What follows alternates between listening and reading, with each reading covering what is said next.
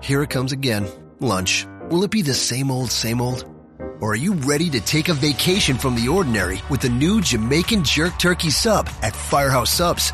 Freshly sliced smoked turkey breast, craveably sweet mustard sauce, and a hint of Caribbean seasoning. Just $5.55 for a medium. Save time. Order the new Jamaican Jerk Turkey Sub on the Firehouse Subs app. Firehouse Subs. Enjoy more subs. Save more lives. Participating locations, limited time only, plus tax prices may vary for delivery.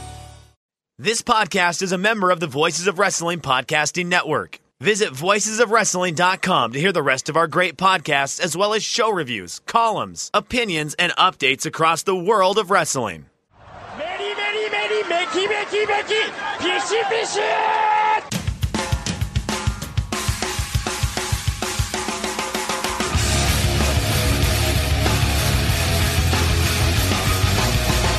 You are listening to the Voices of Wrestling podcast with your hosts, Joe Lanza X out and go listen to some boring podcast where they're, where they're afraid of their own shadow. Okay? Don't listen to Joe Lanza because Joe Lanza's not changing. and Rich Kraetsch. Give me a I name. like him. Who delivers this guy in a big spot? Joe, don't yell at me. I like In, him. in the big spot, who delivers better than this guy? Stop yelling at me. I agree. Welcome once again to the Voice Wrestling Flagship Podcast. I'm Rich Kraetsch alongside, as King of Banter, a reason will explain man, Mr. Joe Lanza. Joe, how's it going?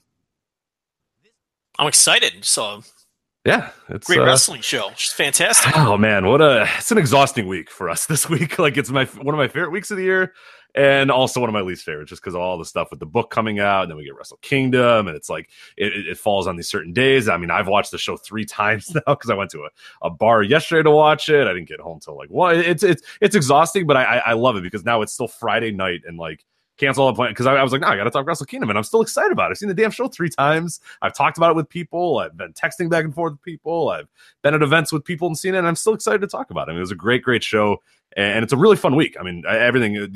The book is a, is a labor of love. We always say that it's something that's exhausting, but when it's all said and done, and once we see how happy it makes people and how people really dig into it, and all the contributors that that that you know put all their work into it or whatever, it just makes it awesome when it's all said and done. But I'm I'm very much looking forward to tomorrow, where I'm not going to watch Wrestle Kingdom or talk about Wrestle Kingdom or or do anything New Japan related. But uh, this entire week's been been been a blast, though. It is. It is a rough week uh, every year. There's the show itself. There's uh, finishing up the book. I, of course, am Mr. Deadline. I am Mr. Last Minute, which drives you insane every year. I mean, I'm I'm literally putting the finishing touches on like a uh, Yoshinobu Kanemaru profile as Rich is uh, ready to hit submit to publish the fucking thing, and I'm and I'm I'm looking up you know Taiichi match records and making sure I'm getting the drives him nuts every year. That one year you were literally in a library, I guess because you wanted peace and quiet to handle the business. And you, you were wanting to publish the thing, and you know, I'm I'm dilly dallying, writing about, you know, uh, Volador Jr.'s exploits and Fantasticamania, and uh, taking my sweet time. Yeah, I But, figure out how many tag falls Volador Jr. had, and I'm like, I don't fucking who fucking cares? Let's yeah, go. I'm, I'm, sending you. I'm I'm picking up stat mistakes in my own. yeah. Oh wait, sorry, Volador had four falls, not three. I'm like, I don't fucking care anymore. And Rich is like, I'm not fucking fixing that. Forget it. I don't care. I'm not fi- you, you throw your fits. You claim you're you- you're not you, you threaten to remove the stats every year from the book. When, when, when you get overwhelmed, it, it, it's it's like it, it's this process, and it's a very stressful week, but it all works out in the end.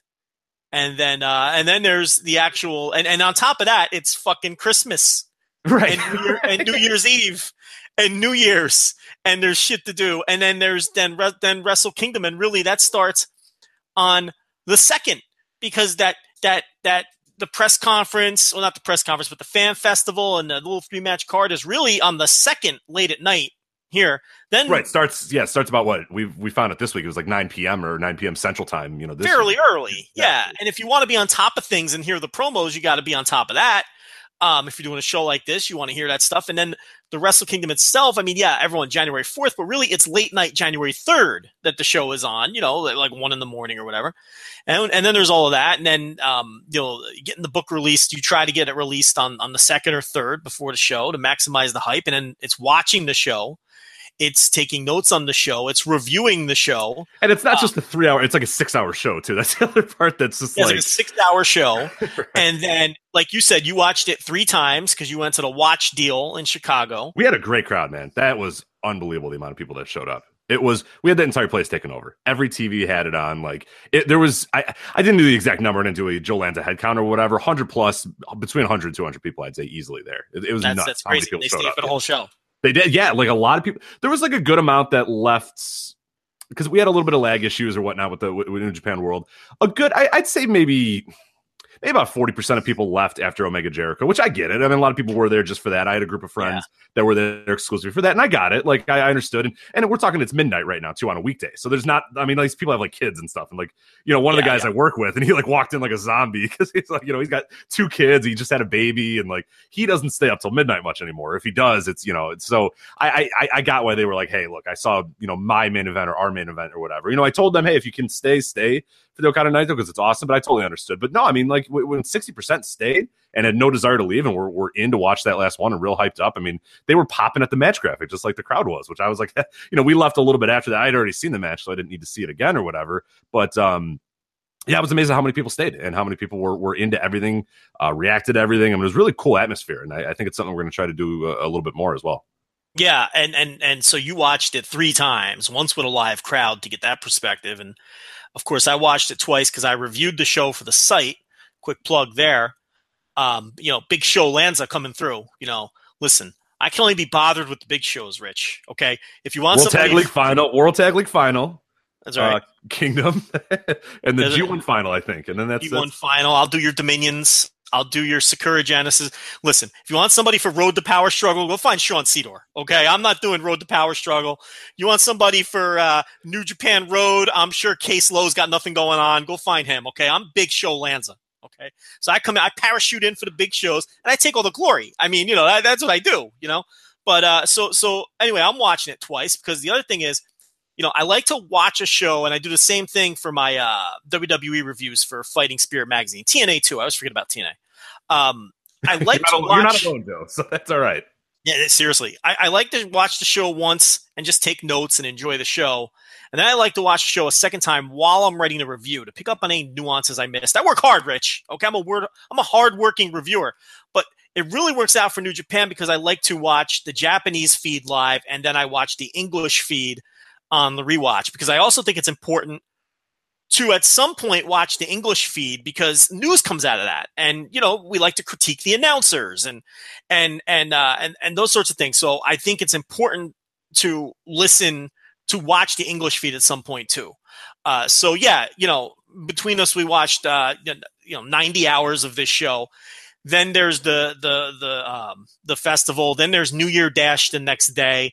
It's getting the book out. And oh, by the way, now we got to get match of the year rolling. So it, it, Oh, is, not this weekend. Please just give me like two days. this is really well. See that that's where see you do all the, the, the hard work on the book. I do all the hard work on the match of the year because you just format the ballot and then I'm sending out ballots for the next two weeks. Yeah, Like, well, I got the back end thing is, but that that doesn't really rear its ugly head until like Now, see the few ba- days, now, yeah. now the tabulations I've agreed to do, but then you always are so curious that you end up doing them anyway. right. So you you you you- you're like, I'll leave this to you. I don't want to do it.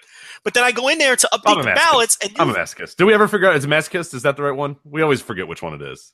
Yeah, no, you're no. Listen, I know what they are. Okay, pal. I, I know, I know the I know the S and M terms. Okay, yes, you are a uh, masochist, Rich. And when The it comes to that, for because punishment. Yeah, glutton for you know. you, yeah, you you you want the beating, okay? Because you know I'll go in there to update the standings, and you will have done it already. And it's like 1.30 in the afternoon. I'm like, I know this man is sitting in his cubicle. What is he doing? Why is he inputting? You know, uh, AJ Styles versus Cena from the Rumble because you because you you're curious of the result. You like seeing the standings fluctuate, so you like to get in there and do it. There's nothing better than doing a nice update and seeing like the match that was in fifth, you know, leap up to first. You're like, oh boy, Yeah. you know, it's like you're like 20 ballots in or whatever, and you're like, oh, I don't know, this one's got to run, and like we always do that. It's like halfway through, and we're like, oh man, this one's running away from it, and then it'll kind of even out. But yeah, it's it's always kind of fun to see the the, the chart and the path. It's exciting watching Yeah. the chart move around. You know, something bump itself into the top ten, and of course, it's just there's tons of bias. It's just whoever turns their ballots in first. I mean, right, exactly. like- you know what I mean? But but the other thing is trying to predict. Okay, I know what ballots have come in. I know what ballots haven't come in. What do I think is going to move up? You know what I mean? Because there's been years where it's like a, a certain match is winning, but a certain pocket of wrestling Twitter hasn't voted yet, right? And we know they're going to vote for this other match, and that, and you, you know, you think that's going to move up. So it is interesting watching that play out, and it is hard not to talk about it on the show because we don't want to influence people's ballots that haven't turned them in yet. We can't come on here and say, "Oh well." Naito Tanahashi, I'm, I'm shocked it's only in seventh place. And then some fan of that match who was going to vote for it third decides to vote for it first. You know, we, we don't want any of that stuff. We want just natural voting from everybody. So it's real hard not to talk about it, but it's real fun to watch. Absolutely. And uh, yeah, we had some people mention as well before we get into our actual Wrestle Kingdom thing is that, hey, you guys have this Patreon, patreon.com uh, slash voices wrestling. Why did you not do, you know, Wrestle Kingdom immediate reaction show? And why didn't you on the, and we talked about it. We, we were trying to logistically figure out a way to do that. But unfortunately, you know, I have to go to work. So like I was, I was, I was, you know, 15, 20 minutes late to work because I was sitting there watching Naito Okada. I thought, you know, I considered just throwing it on my phone and putting it in my lap while I drive, you know what I mean? Like stupid shit like that because I wanted to see it or whatever. It's just not viable. I mean, when, when it's on a weekday, you know, and it runs overnight and I, we have normal jobs, it's just impossible to do that. So that that's Yeah, why just there were a few people. Saying about that. And we- we've got to go to work. I mean, Yeah, I'm sorry. this thing ended on a Thursday morning. I mean, if you want to throw another like three G's up in that uh in that Patreon, then I'm good. I'll quit and I'll do an instant reaction show for you Listen, right away. But until that happens, yeah, point. Right. If Patreon exceeds what we're making at our jobs, we'll quit them and we'll, we'll do instant reaction.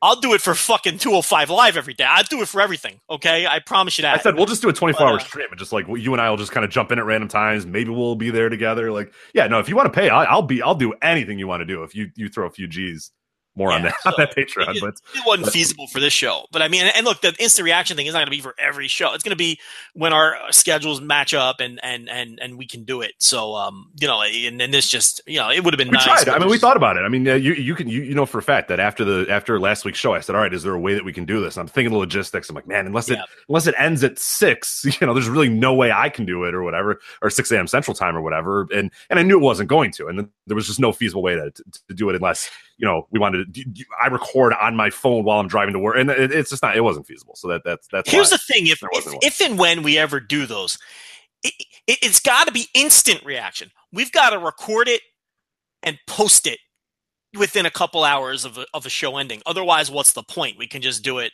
for free, you know, the following week for you know, like we always do. Um, so uh, that's the other thing too. We weren't going to do an instant reaction review of Wrestle Kingdom.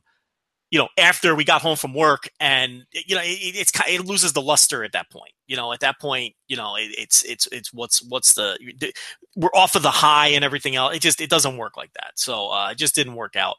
But uh, but yeah, so you know, most of this show is going to be devoted to the Wrestle Kingdom show.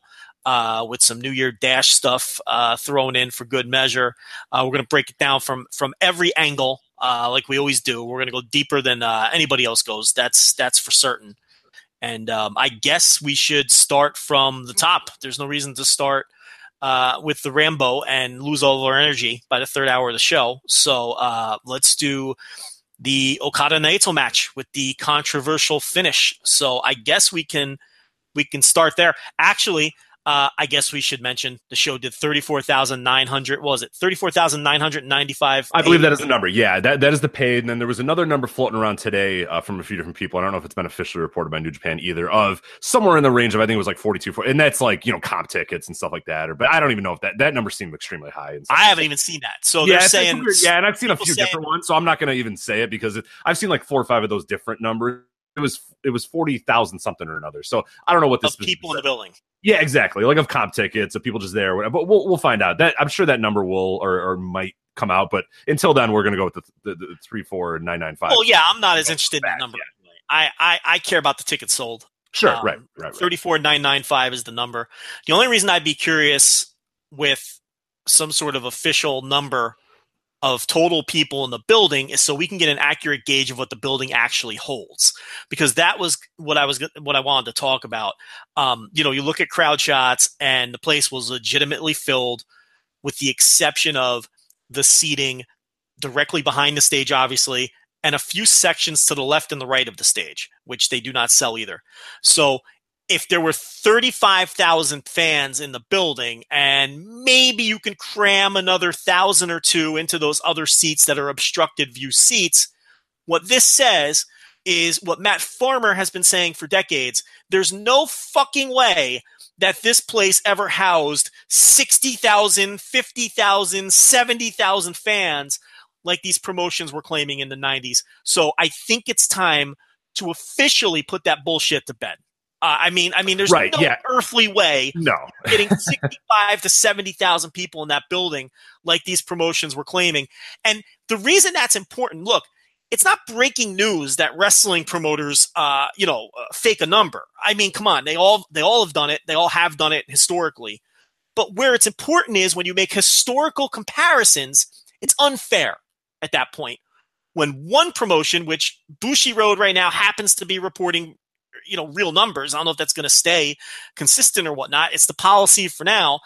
It's it's unfair to a promotion like that, or it's unfair when somebody like Dave Meltzer, whoever else, gets a hold of a real number and then it's compared historically and people go oh well okay yeah but so and so in 1996 drew 65,000 fans right, exactly. Like, oh yeah, you know, Tanahashi's bringing it back. You know, he's bringing New Japan back. But I mean, man, uh, you know, in 2000 they were drawing 60,000 there. So, well, you know, he's he's only getting it half back to where, well, you know, like stuff like that. And that happens a lot with New Japan because if you do any historical like dome attendance looks, you see this giant peak. You know what I mean? And, and then like, it, you know, it, it, it falls and then it kind of rises a little bit and it never really rise. You know, the, the the rise that it's made over the last you know four or five years or whatever has seemed pretty mundane compared to what it was in 99 and 98 and 2000 and 2000 you know i mean like those big big years or whatever but now you're looking at those and going well no maybe the 60000 wasn't legit or whatever. And i had the one that i know matt farmer's been mentioning is is 45 seems to be one that a lot of people now are kind of going with is that like that might be the, the, the max of that place i mean depending Sure. on the setup or whatnot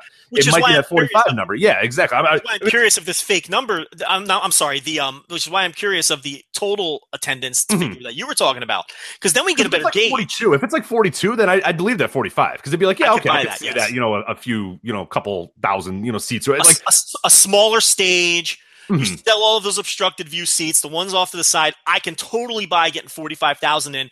If you're telling me that there were forty thousand in it on the fourth, I agree. I could. I agree completely. yeah, or fill uh, fill some people in on the floor a little bit more or whatever. But yeah, the idea that somehow you could stick another like 15,000, like look at that crowd shot that we saw throughout Wrestle Kingdom, and then imagine 15,000 more people in that. It's like, no, where would they go? Yeah, dude, There's no are they going? and, and and it's not as if these shows in the past haven't had elaborate setups. You know, it's not like Pride didn't have elaborate setups. It's not like Noah didn't have a, an elaborate setup for you know the Destiny card. It's like it's not like you know, and even if you open that up, it's it's still the math is still not add up. Right, and there's always been that So- floor space too. If you look at, at historical Tokyo Dome shows or whatever, Yes. going back to the, the the 90s or whatever, there's always that big chunks of floor space because that's just they don't fill those seats like for whatever reason. They're probably terrible seats, so there's no reason to do it. Or they need walkways or they need that sort of stuff. So it's not like you know Pride didn't have you know nobody could walk around because it was just packed everywhere in that entire arena. It's the same sort of setup, but it's just yeah, it probably wasn't 60 you know 70,000 people there. No, not a chance. And and and now that we know that, and, and what it also does, it's kind of a it kind of enhances you know those Tanahashi main events from 2012 to 2015, where you know they were only doing 26,000 or whatever. But now in hindsight, that's a pretty fucking solid crowd for that building. You know, um, you know, whereas people were comparing that to 60,000 previously, now we know that you should be comparing that to like 40,000 uh, to be more realistic. So um, it just changes the historical perspective. And I think it's time, and I don't even think there's anybody fighting it anymore. We are in another golden age for this particular company. Um, you know, they're they're they're almost, you know, they're filling this dome to 90% capacity.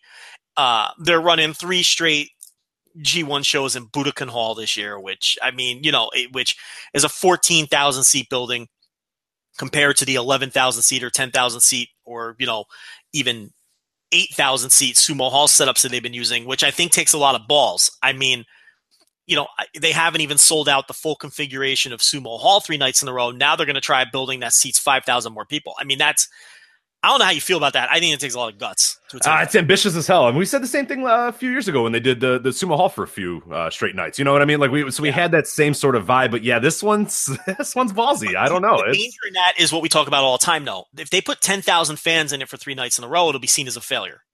right. Whereas if you do 10,000 fans three nights in a row in Sumo Hall, it's considered a massive success. If you run the bigger building, you have to fill it, or you have to almost fill it. I don't know if 10,000 would could be considered a failure, but people would say, "Oh, well, you know, it, this didn't quite work out." Um, you can't.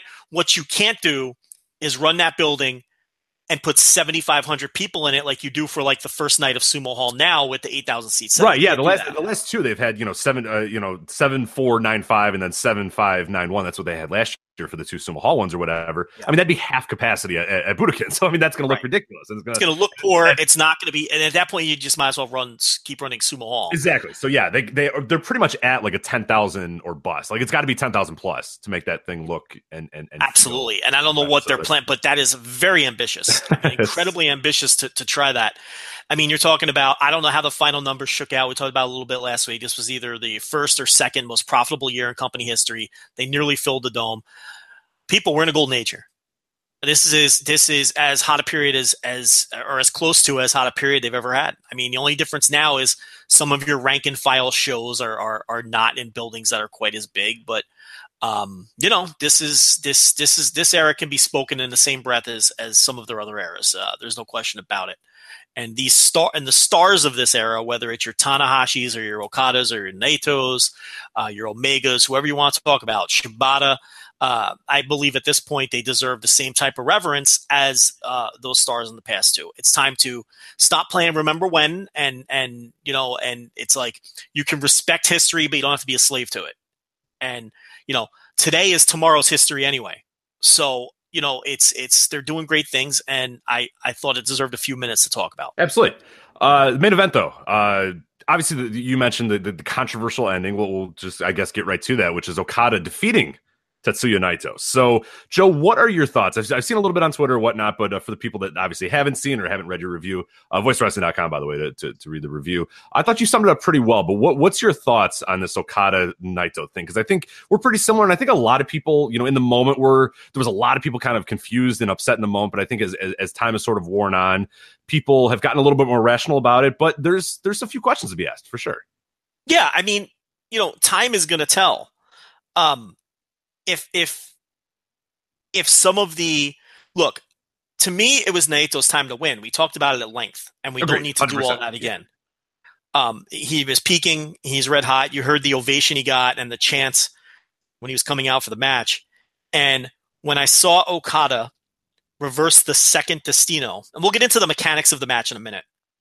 But when I saw him reverse that second Destino and put Naito up for the tombstone, it's kind of like time just moved so slow. It was probably only a 10 second period till the end of the match at that point. He picked him up, he hit the Rainmaker, and when he hit the Rainmaker, I knew he wasn't kicking out because of the way they had set it up. The second Destino, uh, he hits the Rainmaker. He had already hit one earlier uh, that, that, that was kicked out of. Of I knew the match was over, and I I just that three seconds felt like it took three hours, and it was surreal and it was shocking in all of the right ways because I was just like, oh, they got me. You know, they got me. Um, I did not expect this at all. I would have bet a lot of fucking money on Naito. I would have bet a lot of money on Jay White too. Um, yeah, we, are the wrong boys I, this week. Sure. I, I, legitimately would have put the deed to my house on Jay White. I would have.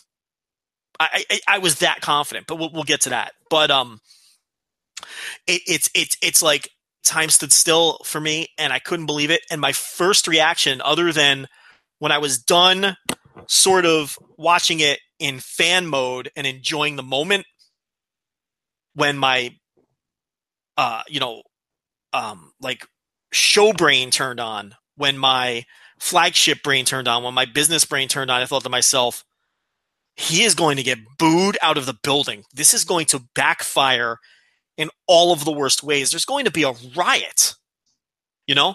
And really, there wasn't. I mean, there wasn't like an enormous pop for the finish, but it wasn't silence. I think some people were shocked. The Okada supporters cheered. But what was most shocking to me was when Okada took, well, first Gedo took the microphone and talked some shit to Naito and he made him stop and then Okada took the microphone and was talking. And they, I was expecting that to get all. I thought I was expecting that to get the wrong kind of heat.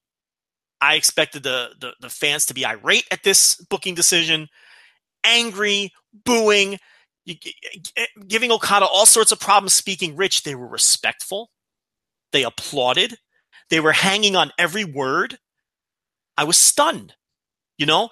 And it, it it's like it wasn't the reaction I was expecting. And at that point, I, I was kind of like, well, you know what?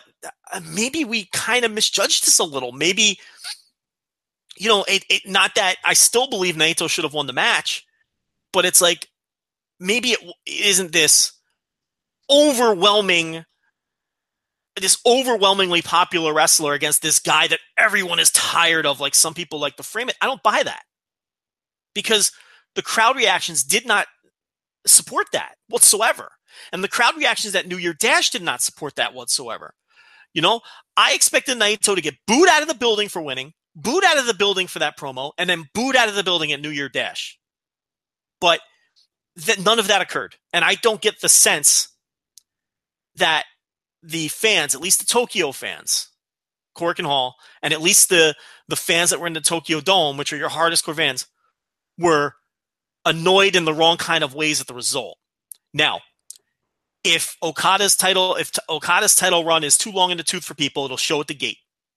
If he stops selling out, if he stops going 90% capacity on his title defenses, people are tired of the title reign, period.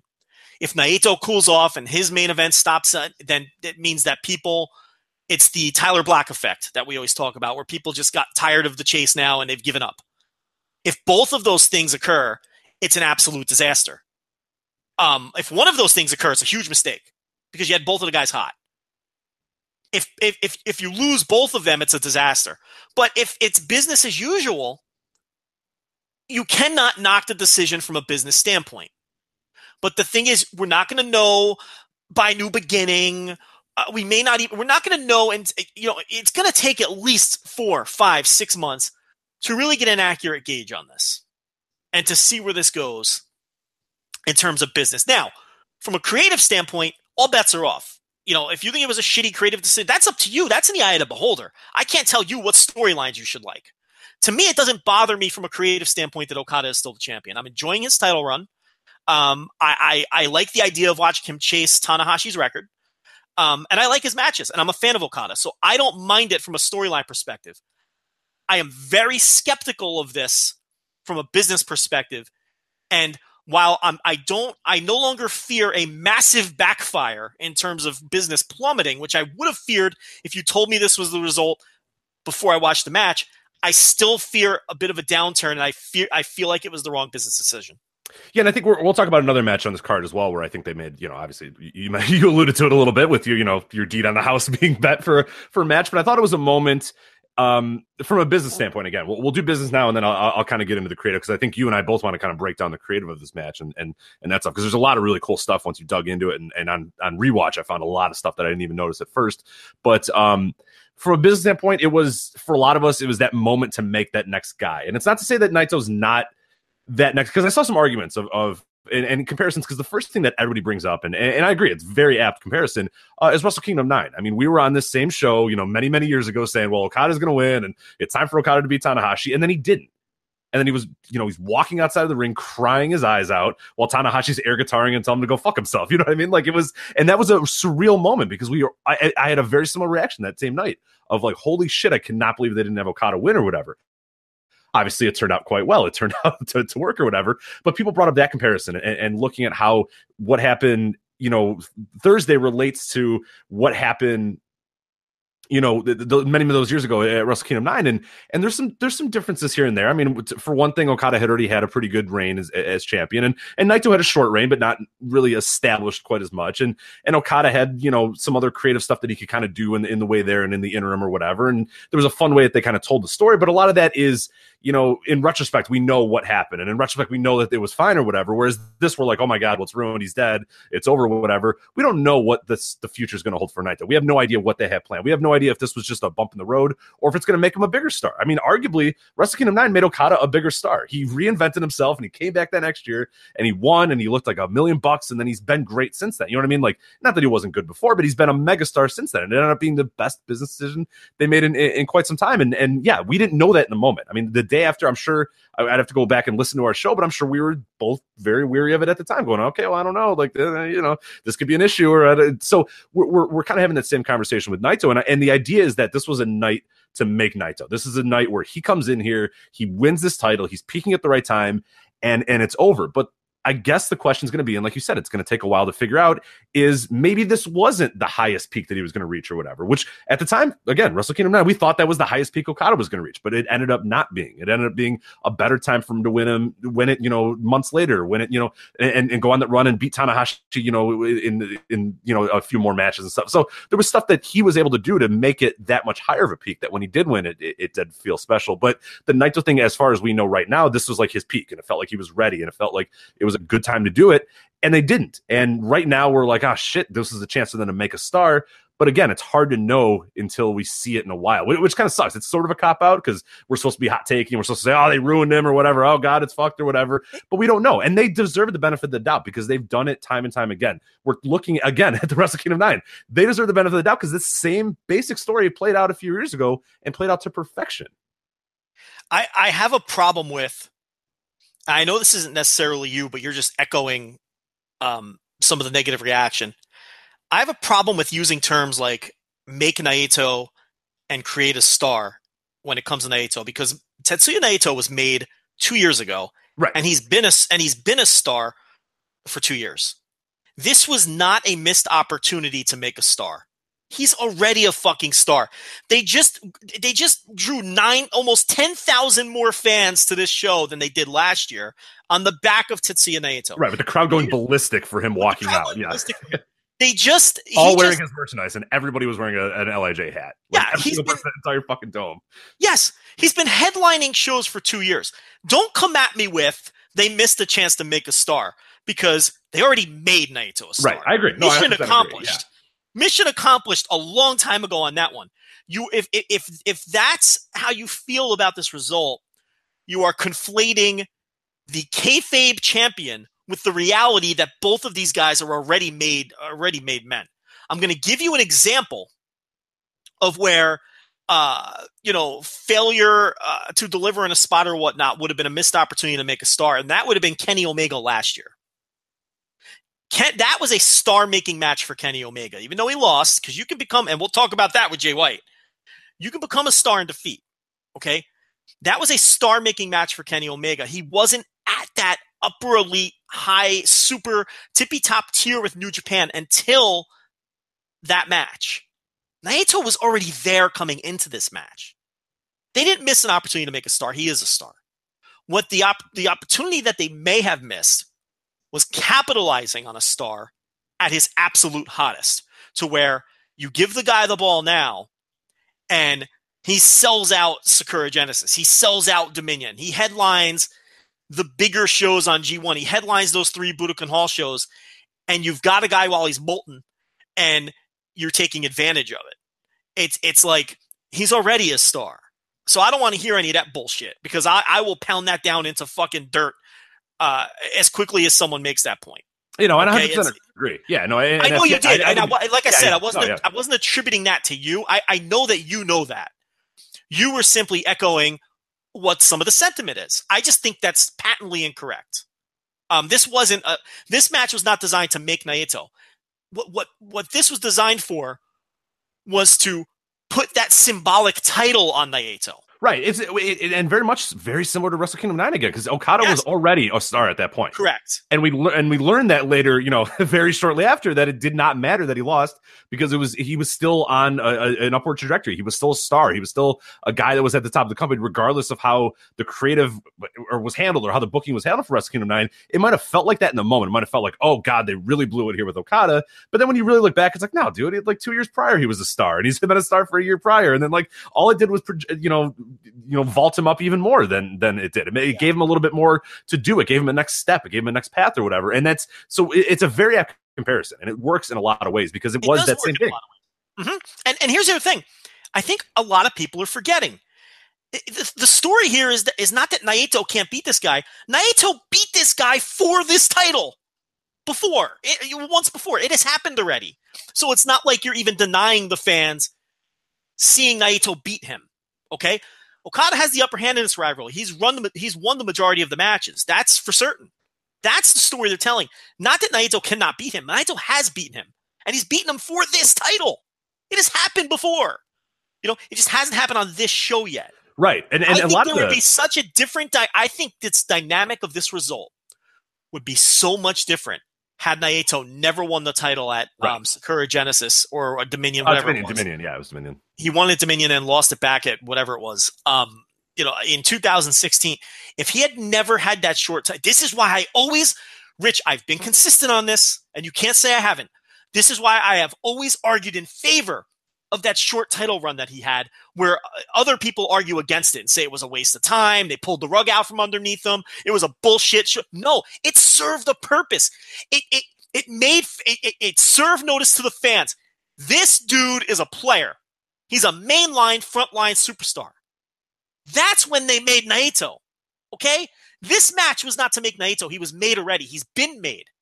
You and I can point to business metrics to tell you that he's made.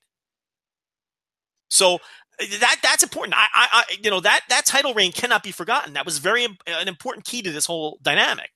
It was Invasion Attack, by the way. It- the, the former Sakura or the former. And he lost it at, at, He Dominion. lost at Dominion, yeah. So I want to make sure because I know people are frantically tweeting at us right now. It's like you were We are- wrong. So, we are, we are we are terrible at that. Like remembering the names of shows and where things happen. That is not well. At least it's not No. my forte. You're real good. You know what you're good with it? Like attitude era shit. No, I got that. Like, no, remember that one time we, I think we went through every single like WWF title reign, and I got all the way Yeah. to like 2002, and then I mean, you are fucking big- great at that. Like, Yeah. like if you ask me, you if you name me a legendary WrestleMania main event, I'm probably going to get the WrestleMania wrong that it occurred on. I am terrible. My mind, for whatever reason, does not file that stuff properly. Like, if you tell me Rock Austin won, I have no clue what number that is. Like, I would, I, I, what was it, like 22 or something like that? uh, I- WrestleMania, it was 15. WrestleMania 15. that, I'm like seven years off. It's like ridiculous. I'm terrible at that stuff. Unless like, you count their IC title matches, then you know. like the first like they had the main event two years in a row right like one was in houston and uh or what was one in houston yeah one was in houston that was that was 17. So it was 15, 17, and then uh, oh they skipped a year right wasn't yeah, yeah. 16 something else it was Was that 15, the 17, four- then 19. Yeah, that was the four way shitty McMahon Mania one. Yeah. all right see i can tell you the matches i can tell you the order they occurred but i cannot tell you like what event it was that i am never good at you know but it's like you know so we always get that shit wrong but um I but want yeah, to talk so a I- little bit. Uh, no, go ahead. Go ahead. no, i was done Okay, I want, I want to talk a little bit about the structure of the match and a little bit of how it, it, it sort of went down in the end because I think that's important too. And I think as you you, you sort of alluding to it a little bit is that the the goal in, in some ways. Now in retrospect when you look at it and you try to go okay look you can't put the toothpaste back in the bottle you know Okada won. All right why did Okada win? You know what is the ramifications of it? What's the story of it? We kind of have to go back and sort of trace it back a little bit. And one of the things that I'm sort of hung up on as I was going back and reading a lot of the stuff and going okay let me try to read the tea leaves and see if there was something sort of about this. And and, and you mentioned a little bit too that this was less of a Naito has to win the title to, to to prove that he's a star, and more of and and you can see this from the build. Naito just wanted to fucking main event the dome. You know what I mean? He was Yeah. bitter about not main eventing the dome. That he was pissed that he couldn't main event. We'll, we'll talk about New Year's Dash because it plays a little bit there. But a lot of the build of this was, you know, I got that. You know, the, the whole part of his character breaking was because he didn't main event. It wasn't that he didn't win a title. It wasn't that he didn't do this. It wasn't that he didn't do this. He was pissed that he did. He was supposed to be in the main event and they took it away from him and that was always the impetus of his thing and that's why when he came out on on, on this night he was he was a happy-go-lucky Naito. He wasn't pissy, you know, mun, you know, really mellow, you know, really annoyed Naito on this night. He wasn't at all. He was happy, almost the and we'll talk about it a little bit, a little too happy at times. He's, And- he was satisfied He had done it. Almost- I have accomplished what I wanted. And it was funny when you watch the match and going back this so knowing that he lost, which actually helped a lot, is you know, you watch in the moment, and you're like, oh my God, and you're kind of shocked at the result. So I went back and watched the match, you know, knowing that Okada wins and all that, and you pick up on a lot of stuff that's like this is this is a lot less of LIJ Naito and felt so much like Stardust Genius Naito in a lot of ways. He had sort of reverted back to that in a lot of the match. And, and we'll talk about a key moment where he did it too. But he was very happy. He was very satisfied. He felt like he had made it. The crowd's chanting his name. Everyone's going nuts. He's not necessarily doing the same sort of LIJ stuff and really hitting that home and really, you know, proving that he's he's pissed off at it. This was a dude that was happy. He had done what he wanted to do. And the last thing he had to do was win the title. And you know, it didn't happen, but it's not like I don't think he came away. It didn't seem like when he's coming out, you know, he had done what he wanted to do. Yeah, it, it, he he he he was satisfied, and he didn't have any of those characteristics of the bitter, pissed off, whiny, rage against the machine. Uh, you know, Los Ingobernables version of Naito. There, he didn't do his fucking pose. He didn't do that spot in the beginning of the match where he la- he didn't do that spot right where he Right. over- No, I don't think so. And that's I was going back to watch it again, and I might have missed it if I did, but I really I was like, all right, let me focus here and see if I watched it of that twice in there. Yeah, I don't remember. it. Okay, and I, I've I've seen it three times now. So okay, maybe I missed it, but I, I also did not see it, and that was that was a big note for me. I wrote that down. I said, okay, I, he didn't do a lot of that stuff. He, He, was took he his was t-shirt off immediately. He he didn't Mhm. uh, you know like threaten to beat up the announcers. He didn't have his boys with him. He, he just, took his had, the pants he took off right away. You know, but sometimes he would sit Yeah. there, and every single Mhm. buckle would take like two minutes, and he was ready. He was ready to go. He had his stuff off before uh, Okada did. he had a smirk on his face the whole time. During the meat of the match, he's trying to hit the Stardust press relentlessly. Why? When has he ever gone back uh, to that extent to Mhm. attempt to hit the Stardust Mhm. press? He was almost like, and- and I cover this in my review probably, you know, way more articulately than I will now, but it was almost like he was trying to prove that he was good enough then you know and and that he was screwed this whole time and he was going to show the world that he could have gotten the job done then. He was a real main eventer and he could be the champion and he and he kind of like lost his edge. He lost the edge that truly brought him to that point. And and and ultimately when he hit that first Destino, the, the, one at the end, not the earlier ones in the match, because they each kicked out of each other's finish once. Um, and, and he and and he hits that first one, and he picks Okada back up, and he points to the corner Mm-hmm. With that dumb smirk on his face, which is so out of character for the new Naito. Right. Well, and he's playing into the crowd a little bit too. So, so there's been some, Yeah. and I watched it a few times to try to figure out if he was exactly pointing at the corner. I think he is pointing at the corner, but even let's let's assume he wasn't pointing at the corner. I think he was. I think you do, and I think a lot of people do think he was pointing at the corner to sort of say, "Hey, I'm going to hit one more Destino and then the Stardust press or whatever." Yep. But even if he's not doing that, he's playing to the crowd, and you could see he's got like a, an old rock and roll express thing going. He's like pointing at the crowd and like you know jumping up and down, and like he's got the biggest smile on his face, and he's looking He's at like, the crowd like, "We're going to do this. We're doing this. I got it. Like, Yeah. let's let's go." And like that's not LIJ Naito. He's like, it's over. I got him. Right. He was like Ricky Morton or something. You know, That's what I mean. So it, it- it's not even that. So even if he's not pointing, even if he wasn't pointing to the corner to say, "I'm going to do the Stardust," which I think he was, but you know, whatever. It's still he's pointing at the crowd and going, "All right, here we go," like da da da da, like rallying him up like a babyface or whatever. You could see. Go watch the, the the replay. He- he's banging his feet on the ground. He's doing the old you know babyface apron stomp thing or whatever. And it's like, all right, like, and he's got that, and it's just like, dude, you, you had him. What are you doing? Pin him. Like, what are you? And it's it's not the ruthless. It's not the killer. It's not the vicious Naito. It's the Stardust Genius Naito who would fuck around and play around and be get a little too big for his britches and get a little too happy and play to the crowd too and many who, times. and, who, and, and who wasn't good enough, which was Right. the whole impetus of his gimmick to begin with, of a guy who wasn't good enough, but was but was fooling himself, thinking that he was, and and he took on this edge, and instead of working harder or being better, he decided to have a rogue of of lackeys doing his dirty work for him, and and to turn on the company and be bitter about it. And and you know eventually that that that ended up working for him but now he's reverted back. And, and, and yes, I believe he was pointing at that corner, mm-hmm. I did and he was gonna and he was going for that second Destino to position Okada for. He wanted to win that match with the Stardust press. Yeah, because you was- could see the way, and that's why I do think he was pointing at the corner because you could see that when he grabbed him, he kind of like was he was trying to trying to pull him towards the Yeah, he middle was a little pulling, he was sliding him. Yes, Exactly. So that, that's where I believe that it was, but I have seen some people say, "Oh no, he was just pointing at the crowd." Either way, I think it still proves what we're trying to say here is that It's he still the character. the To, yeah, moment. right. He had it. He could have just pinned Okada as easy as possible, but he had to just do that. Very similar to Okada and, at Wrestle Kingdom Nine. Like oh, it wasn't just good enough to do one. You know, you gotta let me try to hit the second Rainmaker. Oh fuck, he caught me. I'm an idiot. Why did I do that? You know, I was immature on that moment, and that's outsmarted in the same manner. right. Exactly. Made the same mistakes that Okada made at Wrestle Kingdom 9. And I've heard people make the counterpoint, well, he hit him with a Destino earlier in the match and it didn't work. So he felt like he had to hit a second one. What makes you think the first one would have been the end of the match? Well, Okada won the match with one Rainmaker after Naito kicked that. It was later in the match.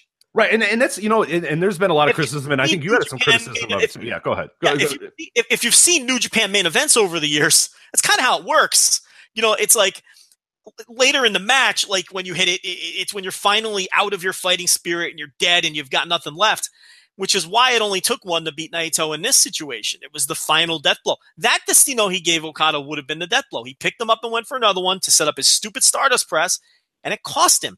The, just like you said, in the same manner that it cost Okada two years ago. But yeah, go ahead. Well, no, I, I was going to say because I've seen some criticism. I know you're, you're, one person that said it too. That they were starting to go to their finishers a little early in the match, and I think that was an important thing. And I, I, I like that they did it. It's actually what helped, you know, to the end because it shows you that it's not just the move that it's more the time and the grueling you know aspect of it. The the the, the move itself the rainmaker itself is a big deal. It's protected or whatever. The destino is a big deal. But these guys were trying it way too early in the match. It was not going to be what was going to finish them or whatever. And i thought that sort of helped establish it later in the match that hey you know I, I hit it earlier but that doesn't matter. This is 40 minutes in now. These guys he's toast. You know what I mean? Like Okada didn't need to do two Roman Rainmakers to to to sort of negate the fact that Naito kicked out of the earlier one. All he had to do was hit a Rainmaker 35 minutes into the match or whatever. So that's where like I saw some people criticize that they went to those finishes too early, but I don't mind that. I kind of like that because it's sort of then established that they're that not all finishers are created equal. A finish 15 minutes into a match is not the same as one 35 minutes into the match. So that, that's here's, here's I'll defend myself a little bit on that.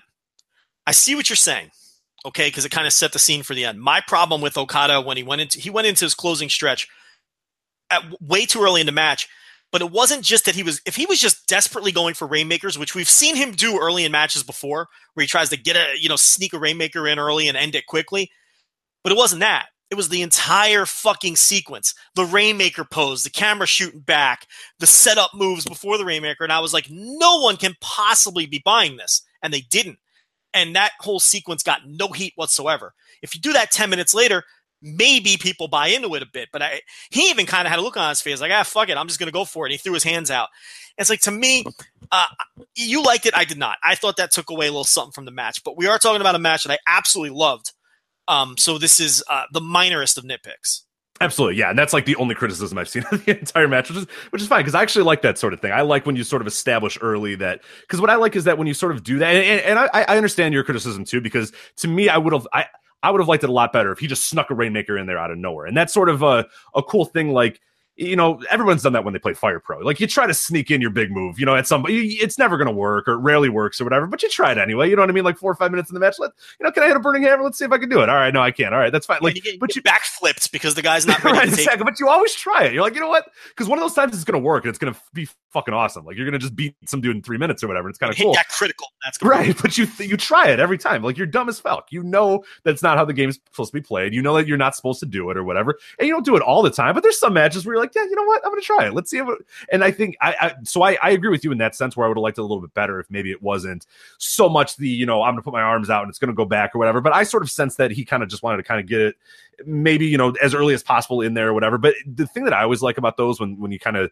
set up a little bit of a finisher in the in, in the middle part of the matches, as I mentioned, where you sort of set it up then later, where where if you hit the finisher, it's got a little bit more meaning because it happened you know 30 minutes later, you know 20 minutes later, whatever. But I also like the idea that once that happens, you kind of know, all right, like th- now we kick this into high gear, like from the beginning, you know, from from that point on, the match was really in a different gear for me. And I know some people thought that it got a little mundane afterwards and it got a little, and we're saying this of like, you know, I gave it five stars, I gave it four and, and, three quarters or whatever. So while we're saying like, oh, mundane and whatever, but um, I kind of like that. I like the idea that it's like, all right, cool. Like the finisher has been hit.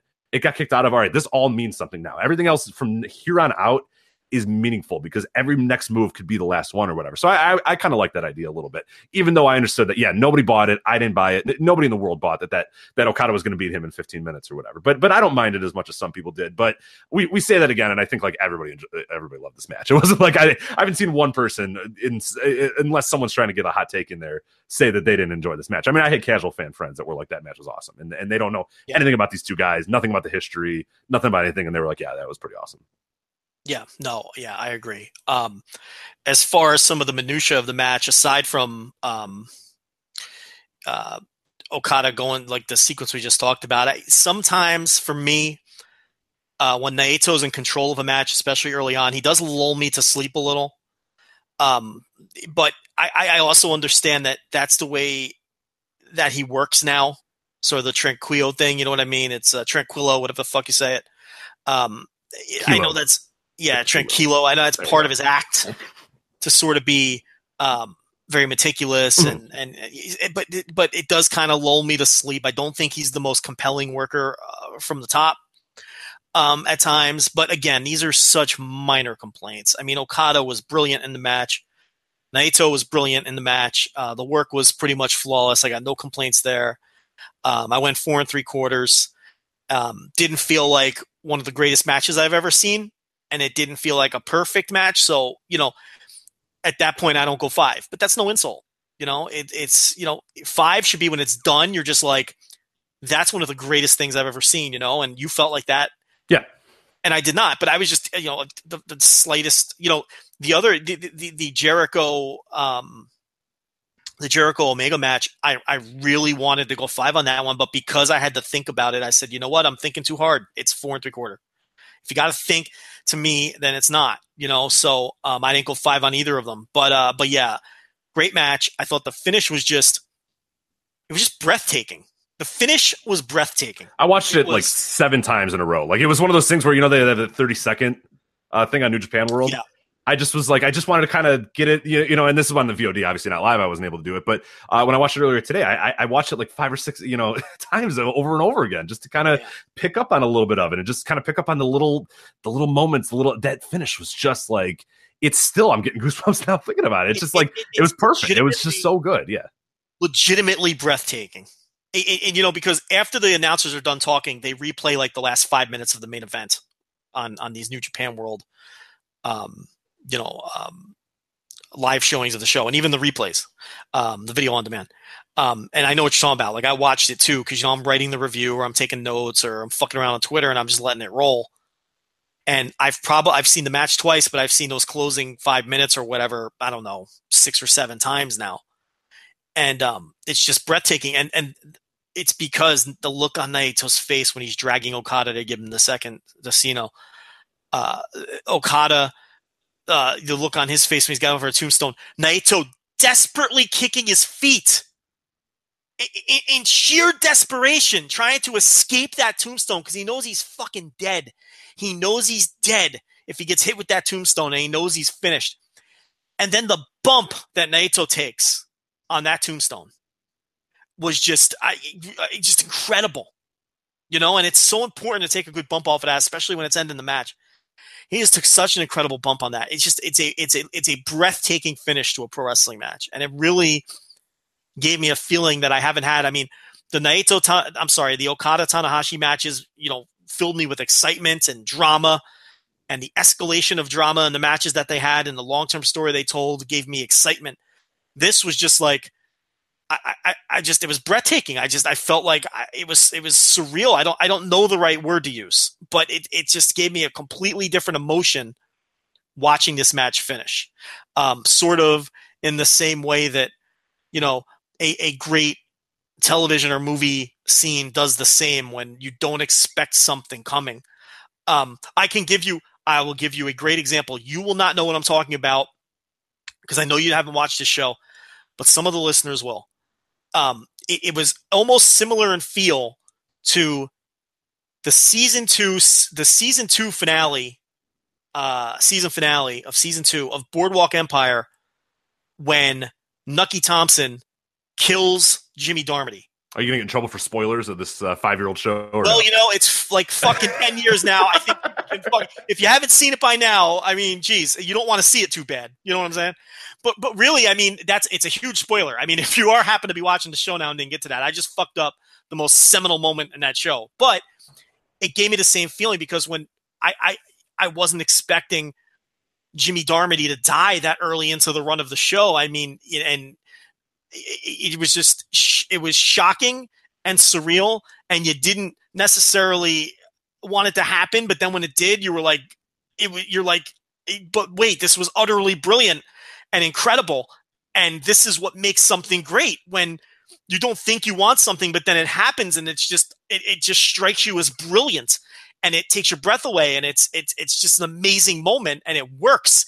And it wasn't done for shock value or for any of these things. It, it was done and you sit there and i remember sitting there after that show ended and just staring at whatever came on hbo after that just letting it sink in and thinking about you know that i i, I hate seeing this character go but my god th- this is this is how gangsters worked in the 30s this is it makes sense nucky would have killed him if Nucky didn't kill him, it would have just gone against everything that Nucky is, and it and I and I hate it, and I hate Nucky more now. But that's the fucking point. I'm not supposed to like this guy, and he is a piece of shit. And and holy crap, I'm now glad that they did it. You know, it, it, that's the kind of feeling this gave me. It's like I can't believe New Japan did this. But then I'm like, but it was such a great moment and it worked. And, and, and it provided me such great emotion that I can't argue with it from an aesthetic standpoint now. You know, it wasn't done for shock. It wasn't done to stick it to anybody. It was, it was done in, in such a great, you know, the art worked here. It worked. The aesthetic was great. The, the, the story was great and the finish was great. And, and it's, it's one of the great finishes of, of, of this era. It was phenomenal. Yeah, what I liken it to is is and, and I, I kind of thought about this the, the minute after. Now that you're sort of is I'm going to use a sports example, like a real sports example, obviously not predetermined, not you know whatever. But um, one that I remember is the 2016 uh, NBA Finals, Game Seven. That was the Warriors Cavs or whatever. You know, the Cavs had roared back down from three one or whatever, and I I was still you know I still wanted the Warriors to win. I I, I love LeBron; he's one of my favorite players, but I wanted the Warriors to kind of cap off the the 73 win season or whatever. And it, it's really an apt comparison again because like those dudes dominated the league that year. They had been crowned the year prior this year, that 2016 was going to be their year to really like stamp it. Like we won 73 games, the, won the most regular season games. We're, we're you know bust on to the playoffs or whatever. We're up three one on these guys. We got it. We're we got it in the hole. We're good to go. And and and the Cavs were back. And in those final few minutes of the game, you know, and, and, it's in Oracle Arena too, which is is a pretty cool thing too. So it's in the Warriors' home, uh, you know, stadium or whatever. You know, LeBron does the thing he blocks Andre Iguodala from the back, and like there's just these moments that you look, and at the time, like the crowd is like gasping, and they're you know they can they're they're silent, they don't even know how to react or whatever. And then afterwards, it's pretty interesting because they still like they kind of cheer when it's all said and done, and they're kind of happy when it's all said. Not that they're obviously they wanted the Warriors to win the championship, and and I wanted the Warriors to win the championship. A lot of people did, but you realize that Jesus Christ, we just saw like the greatest game ever, the great series and like an unbelievable individual performance. You know, LeBron does that that block off Andre Iguodala. It's like the most amazing block you'll ever see in a basketball game or whatever. And it's just like this incredible moment where you're like, fuck, like I didn't want that to happen, but it was so great that like in retrospect, it's awesome that it happened the way it did. You know what I mean? And yeah. and, and I the comparison of the Warriors in that year and, and Naito actually works uh, remarkably well. I didn't even realize it would. Where like it seemed like it was the coordination of them, like it was ready to go or whatever, and it worked so much better. And guess what? They came back the next year and just fucking buzzsaw, completely buzzsaw to the playoffs, and you know waltz into a title or whatever. So you know, maybe maybe there's hope for Naito in that sense. But it's the same thing. We're like, well, you know, that's that's well, you know what? That's the thing. History, WrestleMania nine history repeated. Maybe Re- I said WrestleMania, Wrestle Kingdom nine history repeated. WrestleMania nine history repeated. What was that? Um, that was Bret Hart uh, uh, beating yeah. Yokozuna, or no, Yokozuna beating Bret Hart, and then uh, inexplicably Mr. Uh, Fuji oh, agreeing to a terrible, terrible stipulate because Mr. Fuji is the worst manager ever and decides, yeah, after my my fat wrestler has just wrestled for you know forty minutes, yeah, no, he'll face you, Hulk Hogan. So. No one wants that history to repeat. yeah, but let's not do that. But with Wrestle Kingdom nine history repeating for Naito, perhaps Wrestle Kingdom ten history will now repeat for him uh, next year.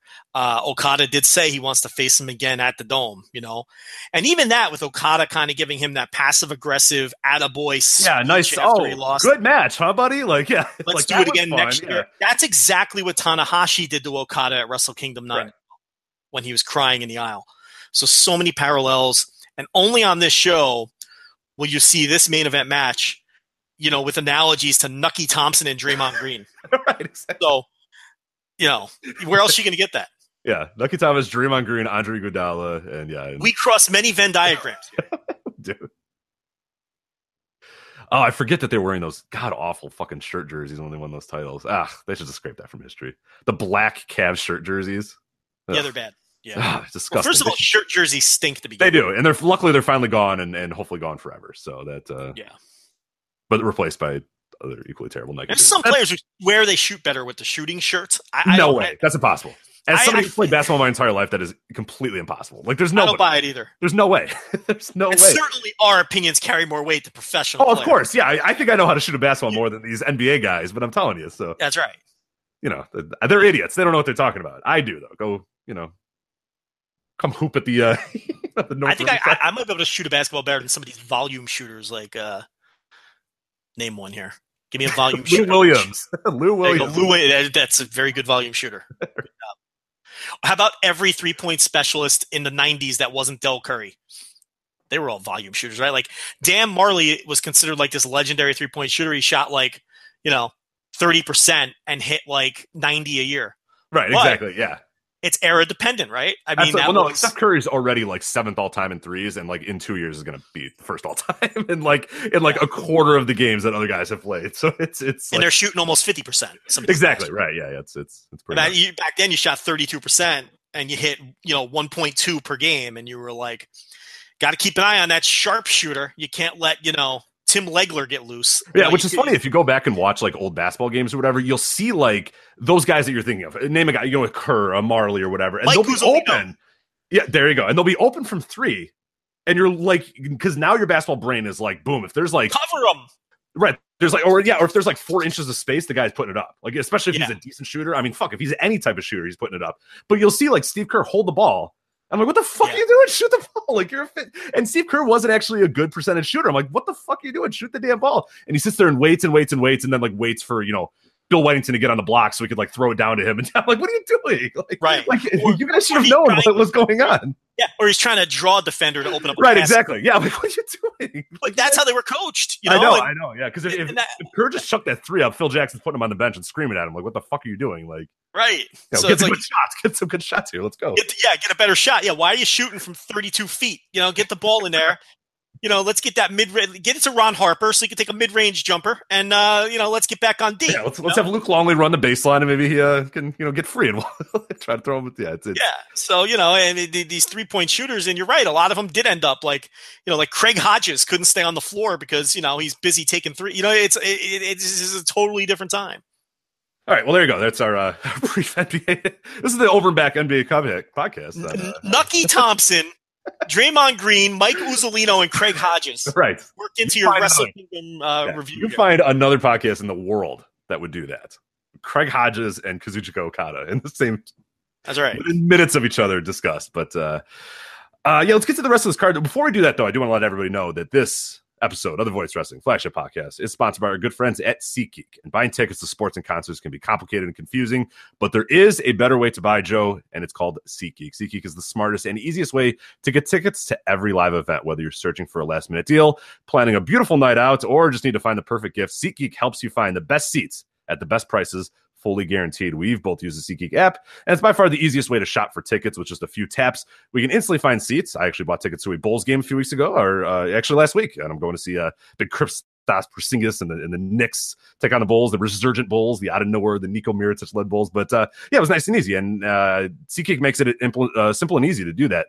Uh, they search multiple ticket sites, uh, they compare prices, find amazing deals. You get that deal score, you see the green, you know it's a good deal.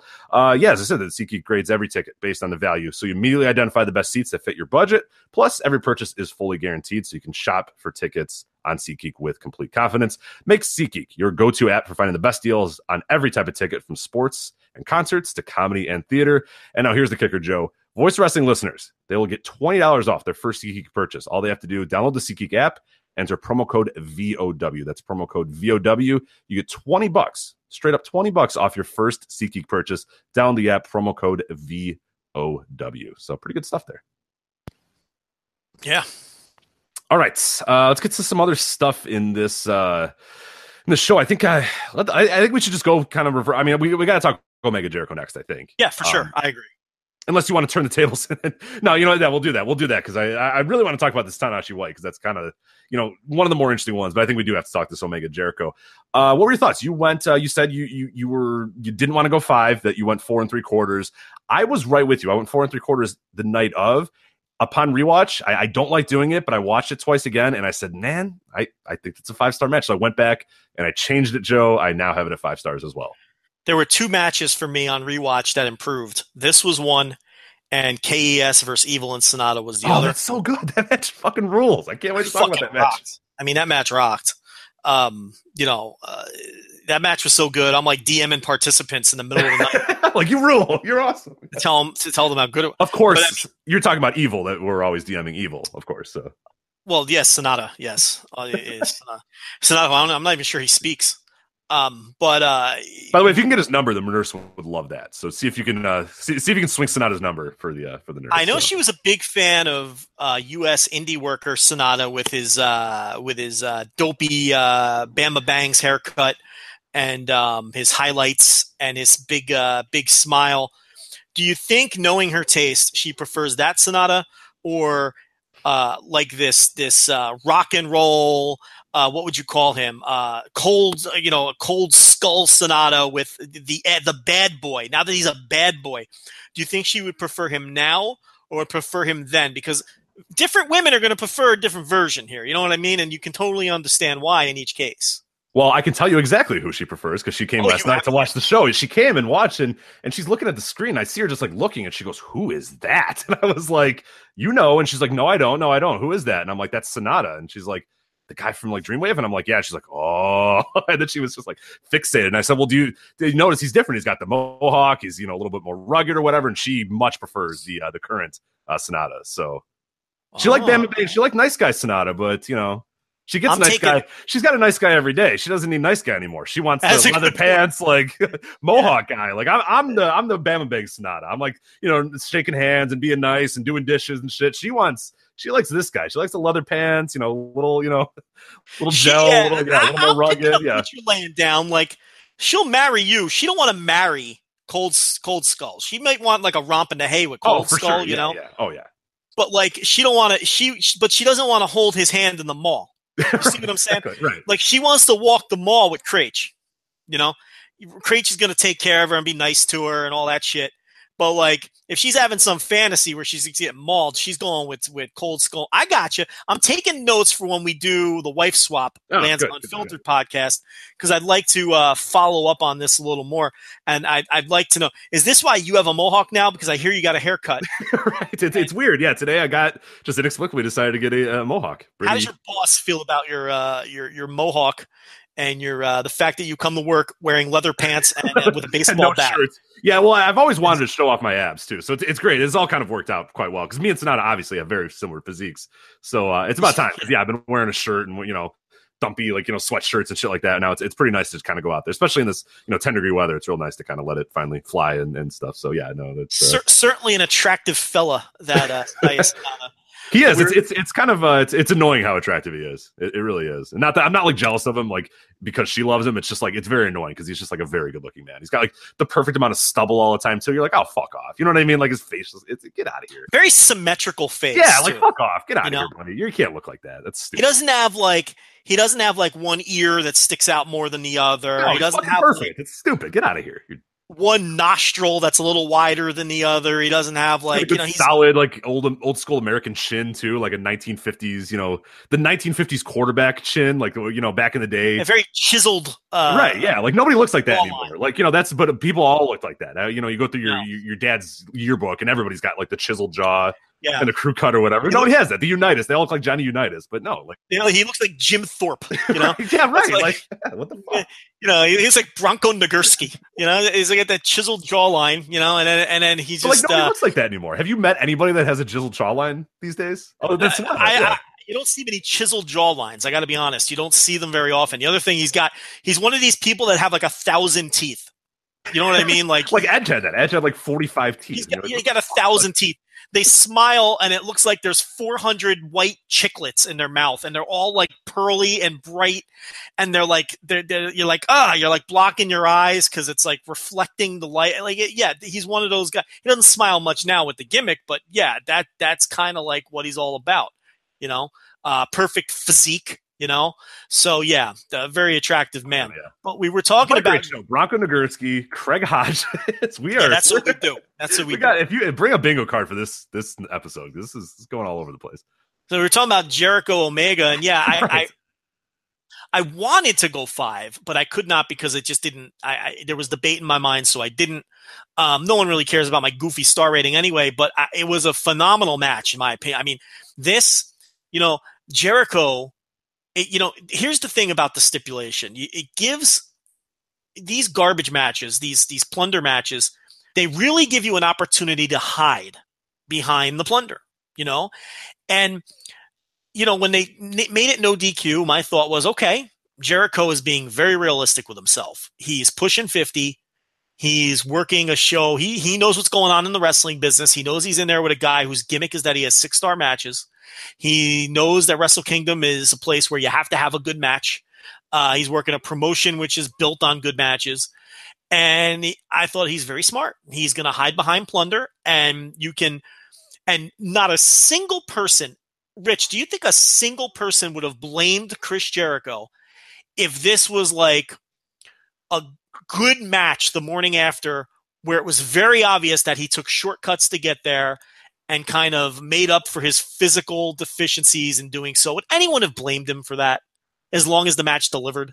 No, I don't think so. And I think we all set ourselves up for those expectations. And we, we talked Yeah. about this last week and the week before that the second it went no DQ, it was like, all right, cool. Well, they're not going to have a great match. They're just going to, or not, not necessarily. but We talked about it. We said that they're, the capacity to have a great match wasn't, it, it didn't need to be a, you know what I mean? Like he had sort of set the bar that like, hey, if we have a great match, we have a great match, whatever. But, you know, we're going out here and we're just going to kind of have some fun and, and, and have a story here and have like a, Yeah. you know, a plunder. We, we knew that that was sort of the expectation when that no DQ happened. And then he goes out there and busts his fucking ass and has a great The match. fact is, you can hide behind a garbage match and and still have it be an entertaining match because Right, like we, we were saying for the for it being an elite match was going to be tough for them. Like that it was going to be one. Of the- yes. We were going to come saying, "Hey, that was really fun." You know, Omega worked his ass off, took a bunch of bumps. You know, Jericho did what he did, but man, he's forty seven. He's showing that age or whatever. You know, that we had set ourselves up for that expectation. I think everybody did. I think almost everybody that that followed Jericho as of late sort of set themselves up for that, especially with that no DQ because that was Jericho looking at himself and going, "Ah, you know, I can't have the the Kenny Omega, you know, six star, five star, you know, Tokyo Dome special." So let's try to alter it a little bit. But Yeah. So it's like Shane McMahon and every CZW wrestler ever just hides behind the plunder, you know, Sure, and, yeah. and and and it, it it's entertaining and it's whatever, you know. ECW made a you know fucking reputation on that in a lot of cases um, for a lot of guys. So, but that's not what happened here.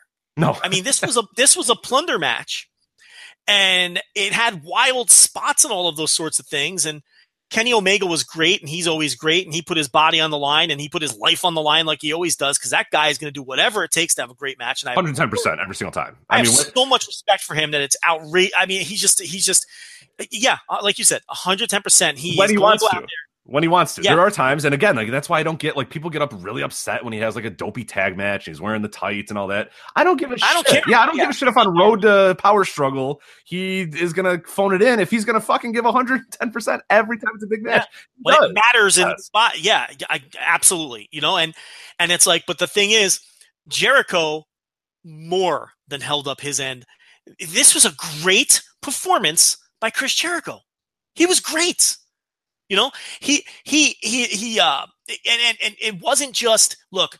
You know he's going to kill it with the mannerisms. You know he's going to kill it with the character work. You know he's going to kill it um, in terms of structuring a match. You don't worry about those things with Chris Jericho, but his physical performance, as doughy as he looked, he was more out of shape than he's ever been. And believe me, he wasn't Seiya Sanada on his last few WWE, right. But yeah, this but, was but he was as he was doughier looking than ever. He was, you know, he's gone past dad bod and he's kind of got young grandpa bod at this point. But despite all of that, his physical performance was phenomenal.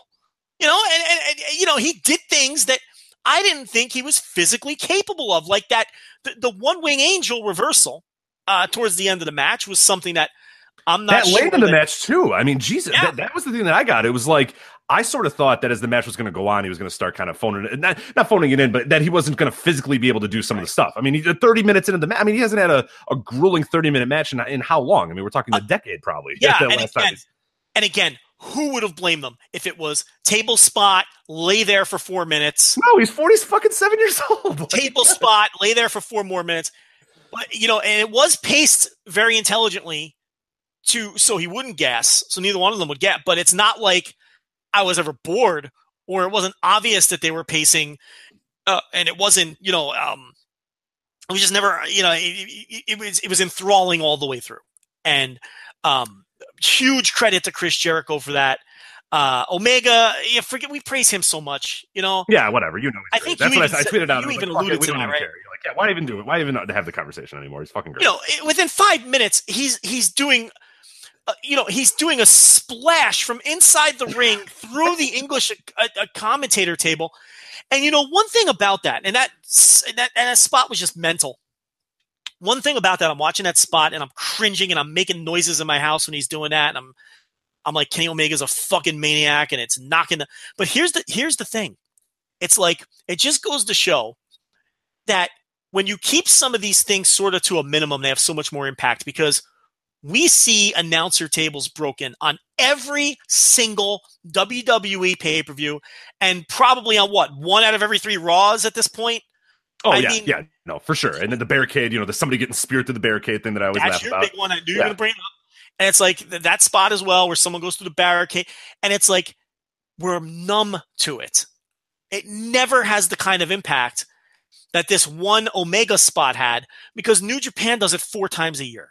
They'll do it in a G1 final, they'll do it in a match like this. Um, you just, it, it happens three or four times, maybe not even that much. Maybe once or twice a year, they'll do a spot through a table. You know, Kenny Omega's not doing it on Road to Power Struggle. He's not doing it at, at, at even a New Beginning show or a, a Dominion show. He's doing it in G1 finals. He's pile driving Naito through a table. Uh, on this show, he's diving through a table at ringside. And it has so much more impact when you're spacing it out like that. When it, it just, it, it feels like in the biggest matches, they're letting it all hang out. And that's so important. And it just shit is just so overdone in WWE. And this isn't me doing a New Japan versus WWE thing. Get, get out of here. Okay. The point here is when things are overdone in wrestling, and that was a good comparison because it was a table spot, that why am I who am I arguing with? I'm like arguing against someone who's not even here. But you, you understand what I'm saying.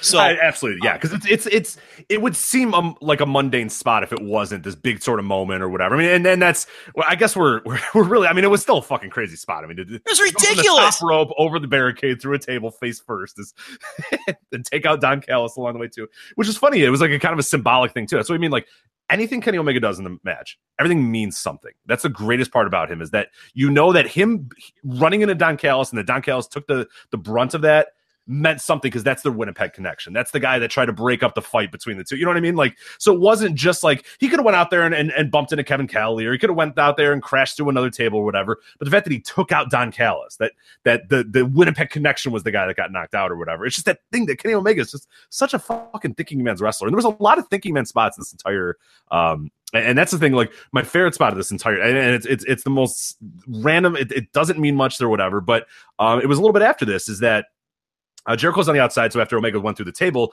uh, Jericho's like shoving, you know, he shoved Red Shoes down to the ground or whatever. And then Umino comes up and he slaps Umino and he puts him in uh, a, a lion tamer. And the fact that he did the lion tamer and not the walls of Jericho was the fucking greatest thing ever because obviously, you know, Umino being a young lion or whatever, it wouldn't make sense to do the walls of Jericho. You lion tame a, a young lion, right? You don't you don't throw him in the walls. You throw and that was just like God, like that is Chris Jericho, and that's why sometimes I love Chris Jericho too.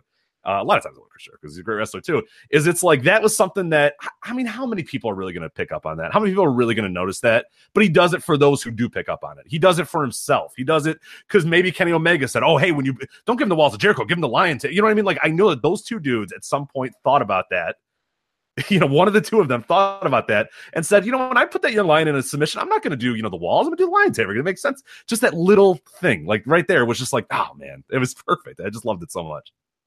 Yeah, it's it's and the, what I was thinking about with that Umino spot, right in front of his dad, of course, right. was this could become one of those uh, a legendary photo someday when this guy is IWGP Heavyweight Champion. You know, and you look back, and he's getting put in this hold, being humiliated in front of his father by you know a now 57 year old Chris Jericho who's on his uh, 98th tour of duty uh, with WWE between Fozzy tours. You know what I mean? It's like this can become like a legendary thing that we look back on if Umino's career, uh, you know, goes the way that some people think it could, you know, including myself. So, um, you know, uh, yeah, real cool spot there. Um, but uh, Omega wins the match. Um, I think that that kind of added some oomph to the next day when, uh, you know, Jericho wasn't on the New Year Dash show uh, had didn't show up on the New Year Dash show.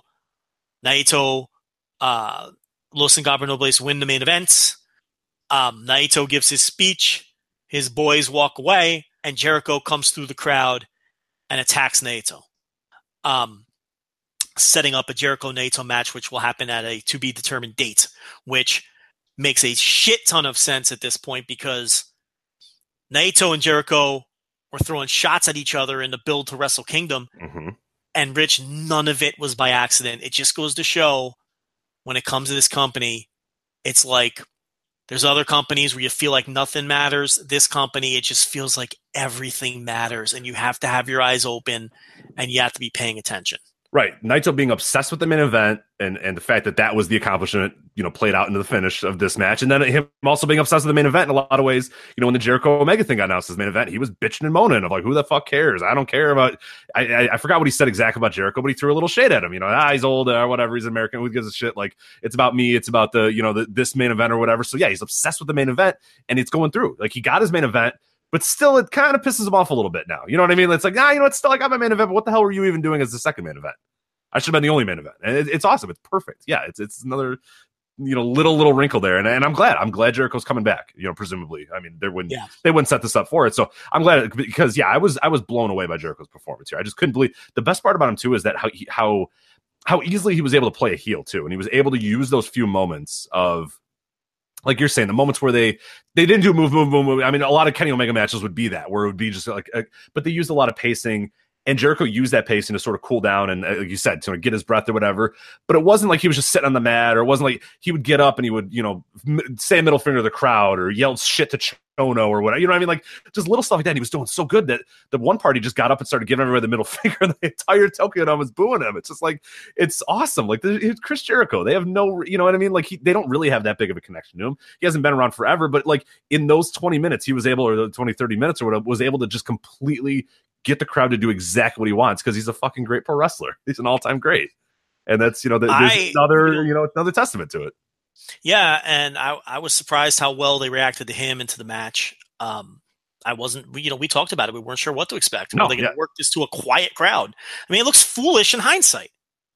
It looks downright foolish in hindsight. the That crowd was went absolutely fucking nuts. Yeah, the crowd went nuts. loved it, you know, and they went nuts in New Year Dash, and the guy's over, you know, and and and everything worked. I think what shook people and what certainly shook me was the initial angle in the in Fukuoka, which is a shit crowd, and I think we forget that. You know, Fukuoka is always a shit fucking crowd.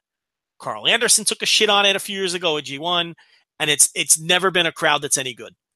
Um, so they didn't react to it and you know I, the other it, it- but clearly that and the press conference attack and everything else it, this was and it, and it wasn't just the, the tourist fans i mean Korakuen Hall new year dash at that you know they were going nuts for jericho too when he ran in so and i guess now is a good time to talk about the jericho business impact um, something like what uh, 2500 fans from the west attended this show Mhm. um, what, that was that the number 25 or I think so. Yeah, I don't know if that was ever an official one or whatever. We had about 2,000 estimate. 2,000 to 2,500 people is sort of the estimate from Europe and the U.S. that, that attended. Right, which is well above the numbers from previous years. There's no question Jericho was a factor in that. I'm not saying all 2,500 of those people ran to their fucking computers to buy tickets because Chris Jericho, but a, a good deal of them that that helped. Um, and then of course New Japan World, uh, Dave Meltzer reported 90,000 people uh, are now subscribing to New Japan World. Uh, we do not have, and that he did not have the uh, North American or, or uh, non-Japan splits for that number yet, but they are up to 90,000 and um, we weren't sure where Dave got those numbers or, or what was going on. So we went to double confirm that, and we asked somebody in the company uh, a couple minutes before the show, and I don't know if you saw, but they did respond and they did confirm the number is ninety thousand. So. Um, you know, not that we don't trust Big Dave, but uh, now you heard it from us too. How about that? So now you got it double sourced, uh, and and from us, we can tell you that it's coming from inside the company. That there's, you know, they've got ninety thousand subscribers. which is a 20,000 increase over last year. Um, So or, or, or shortly, no, no, 20,000 increase uh, before, because I, I think they said 70,000 a little bit before Dome. So we have Right. an increase of 20,000, you know, over the last, whatever you want to say, the last month, the last few weeks. It was a 20,000 increase for this show. People signed up Correct. for this show. I mean, that, what, however you want to sort of use the math or whatever. Yeah, the 70,000 was shortly before January 4th. And now we have 90,000 afterwards. So Yeah. So when you look at foreigners who attended the show, you look at New Japan World, you look at crowd reactions, I think we could put that baby to bed. Chris Jericho was very clearly a net positive for business. Um, hard to argue against that. And the match delivered, which is important. If the match hadn't delivered and he looked old or he looked washed up, I don't know if you can do a Naito match, you know, and, and, and clearly they were, that would, has been the plan all along. I, they would have had to go through with a match that might not that might have ended up not being so hot, especially if the plan is to do that match in Long Beach. Because if Jericho had a disappointing match Now you're going to like main event him in front of his core audience in the United States. There's not going to be a ton of interest for that. Now I feel like there's going to be. I feel like there's going to be a ton of interest for Naito Jericho now. Oh, I'm Um, already getting so- texts. I, I my, my one of my casual fan friends was like, "What's going on? Where's that happening?" like, like it's it's been amazing. I mean, feeling the. I mean, we, we talked about sort of you know our little bubbles that we're, we're very interested in or whatever. I mean, I'm getting. I mean, and, and it's exactly what they wanted. This guy Yeah. did not watch New Japan before, but he said, "Why did Jericho attack Naito?" I get in the background. He goes, "Oh, when is it going to happen?" I said, "I don't know, but I think this." And he goes, "Cool." I watched New Year's Dash, and I, you know, boom, bingo, right here. That's like the, you know, I'm uh, that's just one of many examples. But here's a guy who had no reason, maybe just came in to watch Jericho and, and Omega, but got hooked by something else. Maybe he, he heard about the next night or whatever. Now he's interested in more. What was the background? I gave him the background. Oh, that's kind of cool. Like you know what I mean? Like little stuff like that. I mean, you talked about you were tweeting it out earlier on New Japan World. People are going back and watching old Omega matches, going back and sort of we can see from the top ten of, of New Japan World that people are sort of working their way around the site a little bit, and those are new people. I can. uh We let's talk about that right Yeah, now yeah. because I've got it right in front of me. Um, what do you want? The daily rating rankings or the weekly rankings? Um, well, at this point, daily well, might be pretty fun. Yeah. Do you have daily? Okay, so yeah, here here is, and I assume I don't know how they do this. It must reset every 24 hours or so. So over the last 24 hours or so, uh, the number one viewed video on New Japan World is the Tokyo Dome show with English commentary. Okay, again, an indication that uh, Chris Jericho made a difference here. Because if you check this out um, after any other big New Japan show, the show with the Japanese commentary is always ahead of the show with the English commentary. Right. Okay, every single time. They're usually number one and number two, but it's flip flopped. Number two is the show with the Japanese commentary.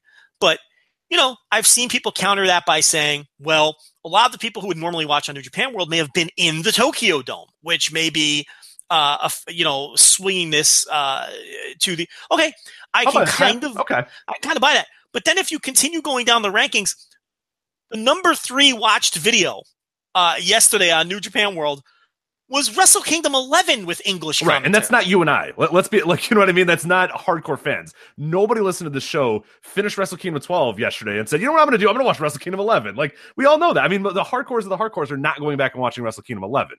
That's Yeah, new. And it's important that. to note that's not the Japanese commentary. right. And the Wrestle Kingdom 11 show with Japanese commentary is nowhere to be found on these rankings. Because they're not going back That and is a- watching it. Why would they go back and watch it? They've seen it. They're done. That is a clear, Yeah. crystal clear indication that that uh, there was a huge influx of English speaking people who bought New Japan World, watched this show, and then went back and watched a bunch of other shit. The Omega, because Rich, I will continue. Number four was the 1218 Road to Tokyo Dome Korakuen show. But number five, for some inexplicable reason, was just the match upload, not the whole show. The match upload of Kenny Omega versus Kazuchika Okada from Wrestle Kingdom um, uh, 11. okay, so the Okay. people that So first people watched the whole show. Right. Some people click the whole show for to find that match, and then some other people And just click for the match. Yeah. Yeah, some people just said, "I just want to watch that match." Other people said, "Fuck it, I'm going to watch Tokyo Dome show." Uh, you know, but but it, it, twice in the top five, and if I continue on, number six is the match upload of Okada versus Omega from Dominion. You see the pattern here? Okay. I, I, I'm finding a pattern. Yes. Yeah, and then and then there's some other stuff here. Let's see. There's a uh, Road to Tokyo Dome uh, main event: uh, Los Ingobernables versus Okada and um, Sho and Yoh. Uh, Okay. Single match upload. World Tag League final. You would expect that to still be lingering because it's pretty fresh. Sure. That's number eight. Number nine is the Kenny Omega Tetsuya Naito G1 final match. Right. Sorry, I made a mistake. Number 10 was the uh, uh, Tokyo Dome show in Japanese. It did make the top 10. It was 10th. So, you know, tons of Kenny Omega, tons of Kenny Omega single matches sneaking in there. And uh, the English versions of Wrestle Kingdom 12 and Wrestle Kingdom uh, 11 in the top three. English speakers bought this uh, service and and they didn't just pop in for Jericho Omega. They went out and seeked out more Kenny Omega. So I, I think that's another good business indication uh, that that things did well. I can tell you this too for the week. Um, uh, the top three are the same, and then number four and five are both the twelve eighteen uh, Korakuen show, but one in English and one in Japanese. So they even went back and watched like the shows that built to Wrestle Kingdom in English, which I thought was interesting. And then you find a lot of the same stuff: the Dominion match, the Wrestle Kingdom match, the match against Tetsuya Naito, and World Tag League drops uh, down to tenth for the week. So, um, but uh, you know, everything else is identical, uh, with the exception of the uh, twelve eighteen show popping up twice, once in English. So, um, or I guess that show did that show even air in English? That doesn't make sense. Uh, which one? Uh, the Road to Tokyo Dome shows. No, yeah, no, I Uh, don't think did, so. Did, did Kelly and Callis stick around seven days to do those shows? I don't think that they. I don't believe they did. Yeah, I, I So then this has to be an error because that show is listed twice at fourth and fifth, Hmm. all games. So that might be a mistake, but I, the, the point obviously stands that uh, it's very obvious that people bought this and we're watching Kenny Omega, a lot of Kenny Omega matches this week in English on New Japan World. So right, which is Um, probably, uh, yeah, probably an indication that something. Uh, let's let's try to figure out. Yeah, I mean, we, we've sort of done it there. That's not, you know, it's not common that like Dominion and and random. and- and let me tell you know, something. like, yeah, nobody's watching. Yeah, the Dominion watching Wrestle Kingdom Eleven. You know what I mean? Like, how many people are really going back and watching Wrestle Kingdom Eleven right before? I mean, maybe there's a bunch of people that that were hyped up for Wrestle Kingdom Twelve and decided to go back and watch Eleven or whatever. Yeah, but they I tend to think that at if you got a Right, exactly. It, would only be you know the hardcores, the hardcores that did it. It- It's people that, and like you said, the fact that that other Omega one was there. So it was. I, I bet it was a lot of people that didn't know that you could get that match, the Okada uh, Omega on its own. So they went and clicked Wrestle Kingdom and scrolled over to Okada Omega or whatever. And some people were smart enough to realize, oh, hey, you could just get the match by itself. But yeah, the, both of those being up Yeah. there is is yeah, is, and you can make your point very simple. It's it's Wrestle Kingdom 11 in English. That's third. Yeah, exactly. So. I mean, you know, so uh, so there you go. So um, you know, pretty obvious that um, you know, Chris Jericho had a, a very positive um uh, effect on the business side. I had another point to make, but I can't remember it now. Well, you had you had one in, in your review. You mentioned it. Uh, you you asked, and I, I know you put this up on Twitter as well at Voices Wrestling on our Twitter account. Is uh, was this the best Chris Jericho match ever? And I'm- Yeah, I mean, I was thinking about that. I don't Yeah. know the answer to that. I don't know if I would call it the Chris best Chris Jericho. It might be, in my opinion, the best. Chris- I I don't, I don't know. Um, you know, people gave a bunch of suggestions.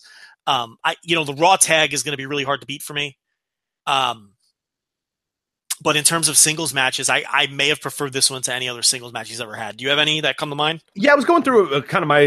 Uh, I was going through you know cage match and looking at a few of the ones, and, and there's a few that come. This I think this is it though. I mean, I'm really gonna. I might actually kind of go back and watch some of these over the weekend just to kind of uh, get an idea because I think that's a really fascinating, interesting question, especially if you know at 47 years old uh, to do that. But you have like um ones that came up for me, and this is um you can get this on Cage Match as well. If you just go to Chris Jericho Match Guide, you a lot of these will come up for you. Uh, there's a Benoit Jericho uh, ladder match at Royal Rumble 2001. I know a lot of people uh, really enjoyed. it. I really enjoyed it as well. I feel like this the Kingdom one is a little bit better, but you know I haven't seen that one in years. Uh, the tag match, the Raw tag match, that's that's Benoit and Jericho versus uh, Austin and Triple H, the one where Triple H Yeah.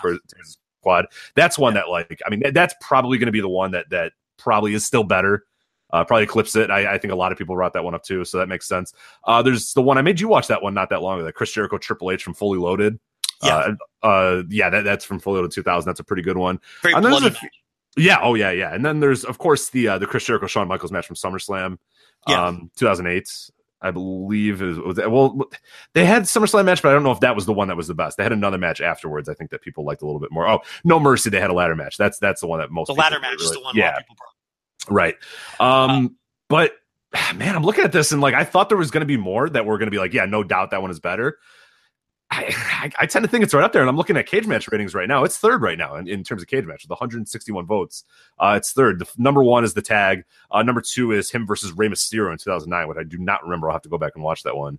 Uh, it's uh, the Bash title versus mask, Chris Jericho versus uh, Rey Mysterio. I don't remember that one that much, but yeah, third right there is is, is Chris Jericho, Kenny Omega, followed by uh, uh, Jericho Michaels from WrestleMania, which is a very good one. That's another really good one too. That uh, WrestleMania 19, I believe, and then you Yeah. have the, yeah, as I mentioned, that No Mercy uh, ladder match. So, man, I Well, in know. my opinion, if you saw a match and can't remember it, can't you strike that one from the list? Yeah, the, remember the Mysterio one, I don't know if I ever actually did see that. So, So you may not have seen it. So yeah, okay. that one I don't I don't recall ever seeing. So that that one I'll I'll have to go back. But those other ones, I mean, yeah, other than that tag, the tag sticks out right now as one that I would say, yeah, that probably is better. But the other, I don't know if much else jumps out. So it's it's it's amazing. I mean, this guy's got a huge catalog of matches, and and for this to be, you know, at age 47, after you know really being in and out of the business for years, for it to be right up there is is, is something. So yeah, you you weren't wrong in asking that question. It, it it's it's there.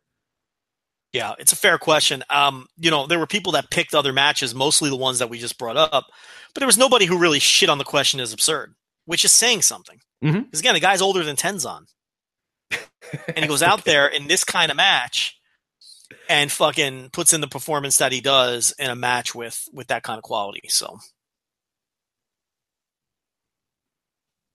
All right, now gonna bring it down a little bit here. We've been happy, we've been go lucky, we've been very fun, and yeah, yeah, yeah. Well, now it's time for Intercontinental Championship. Hiroshi Tanahashi defeating Jay White to retain the Intercontinental Championship. Joe, what the hell were they doing? I mean, here, here's the thing. This was a great show. There were no bad matches on this show, and this was not a bad match either. No, this one on rewatch I enjoyed a lot more, and I'll, I'll get to that here in a little bit. But yeah, it's one that within the context of of knowing the finish helps this match a lot. Knowing that what's going to happen sort of helps you go, oh, you know, in context, in a vacuum or whatever, it's not a bad match. But No, no, in a vacuum, it's a technically sound match. Yes. That Oh, yeah, yeah.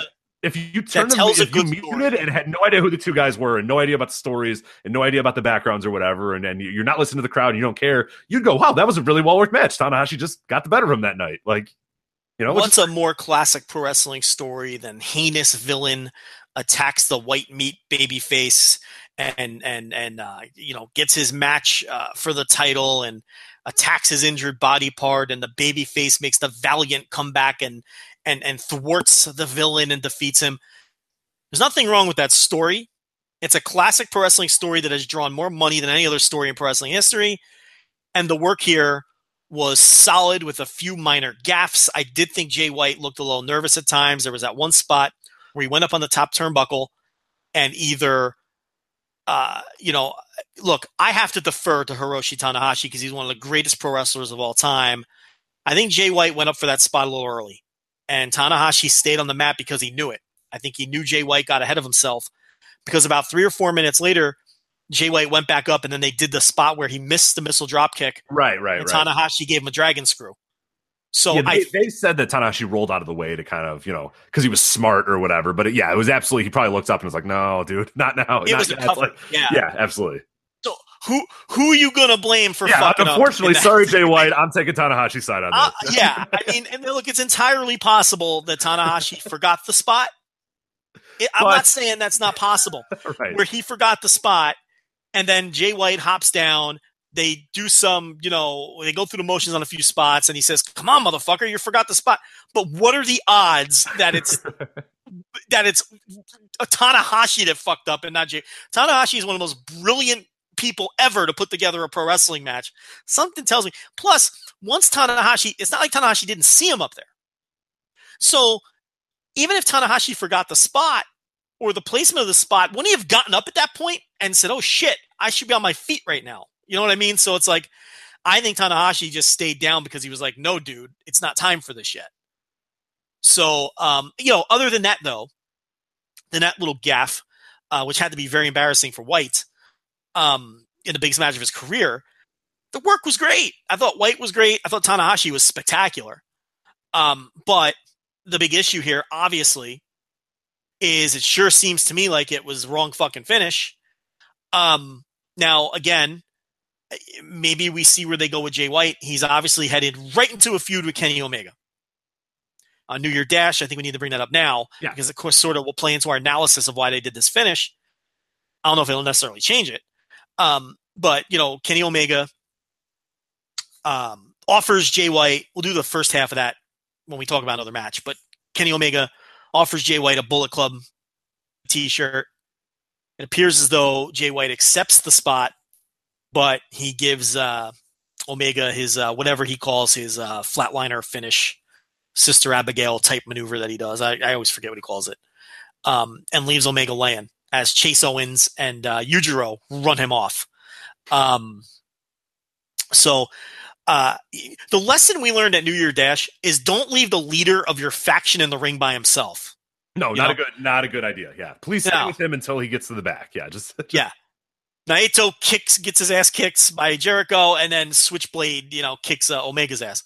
It was kind of funny how they did it though. Like, uh, you know, he, he's doing the do or don't thing, and then he puts the shirt on and he goes to give the too sweet, and Omega's like, no, no, no, no, we can't do that. Just come in for the hug. You know, so it was kind of yeah, yeah, no, season desist, season desist. Can't He's like, yeah, yeah, no, no, no. He's like, no, no, no. He's waving his hands and shaking his head. He's like, just come in for a hug, and then they hug, and then they're standing there, and then he, you know, he hits him with the finish. It was very well done. Um, it fooled me, and it fooled a lot of people on Twitter because if you look on Twitter, you see a lot of people going, no, don't yeah, join. blah, blah, blah." ugh, gross. Yeah, And then, then their next tweet is, oh, thank God. You know, Yeah, so so it fooled a lot of people. He's going to be a loner for now, which is fucking awesome. Uh, you know, because here's what it means: singles matches. You know, he's going to be in singles matches. He had a singles match against Kitamura on uh, New Year Dash, which was Kitamura's first. They're doing a trial series with Kitamura. How awesome is that? You know, so uh, I guess we'll talk about that when we do Rambo. But uh, so back to Jay White and Tanahashi. So you know he's going to go right into something with Kenny Omega, which is a big time feud. Uh, he seemed to be over in Korakuen Hall both during his match and during the angle, so that's a good thing. But man, I, I don't. Here's the thing: you can get over in defeat.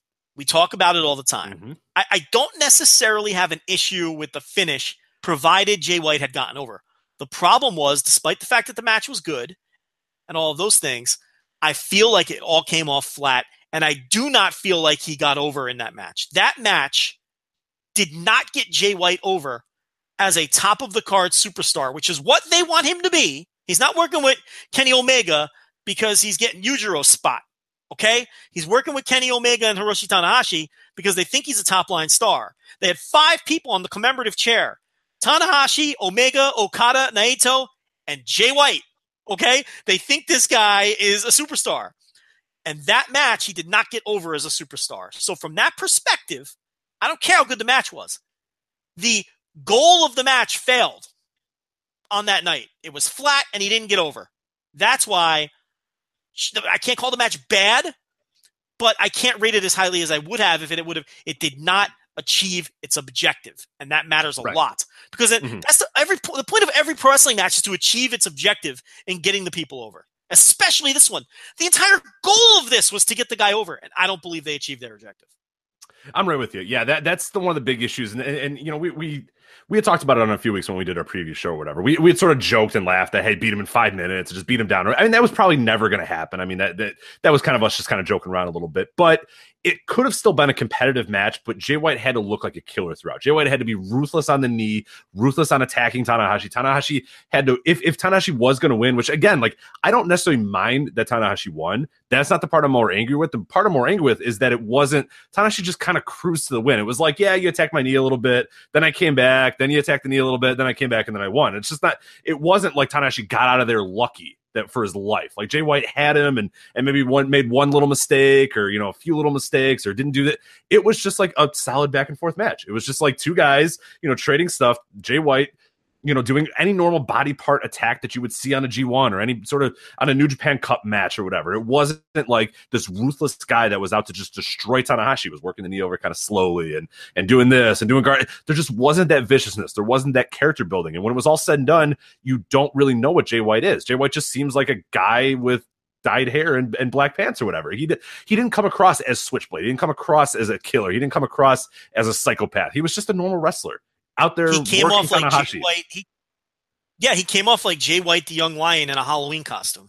Right, which, Which and, and if you're going to do that, then just have him be Jay White. Don't have him be Jay White because then it looks stupid if he's Jay White in a Halloween costume, like you're saying. Was, and that was a criticism a lot of people made before the match that they didn't, they weren't buying into the gimmick. And my whole thing was, look, you know, let people settle. And I still believe that. I still believe he needs time. He's had two matches. yeah, right. Let him find his footing and let him settle into the gimmick. Oh And yeah, I and I he don't did a much for what for what it's worth. I don't think he's dead. It was just like in that moment they just Oh, no, no, no. missed That's an an opportunity to you know make what? it. Yeah, that's an important point to make too. This absolutely does not mean he's dead.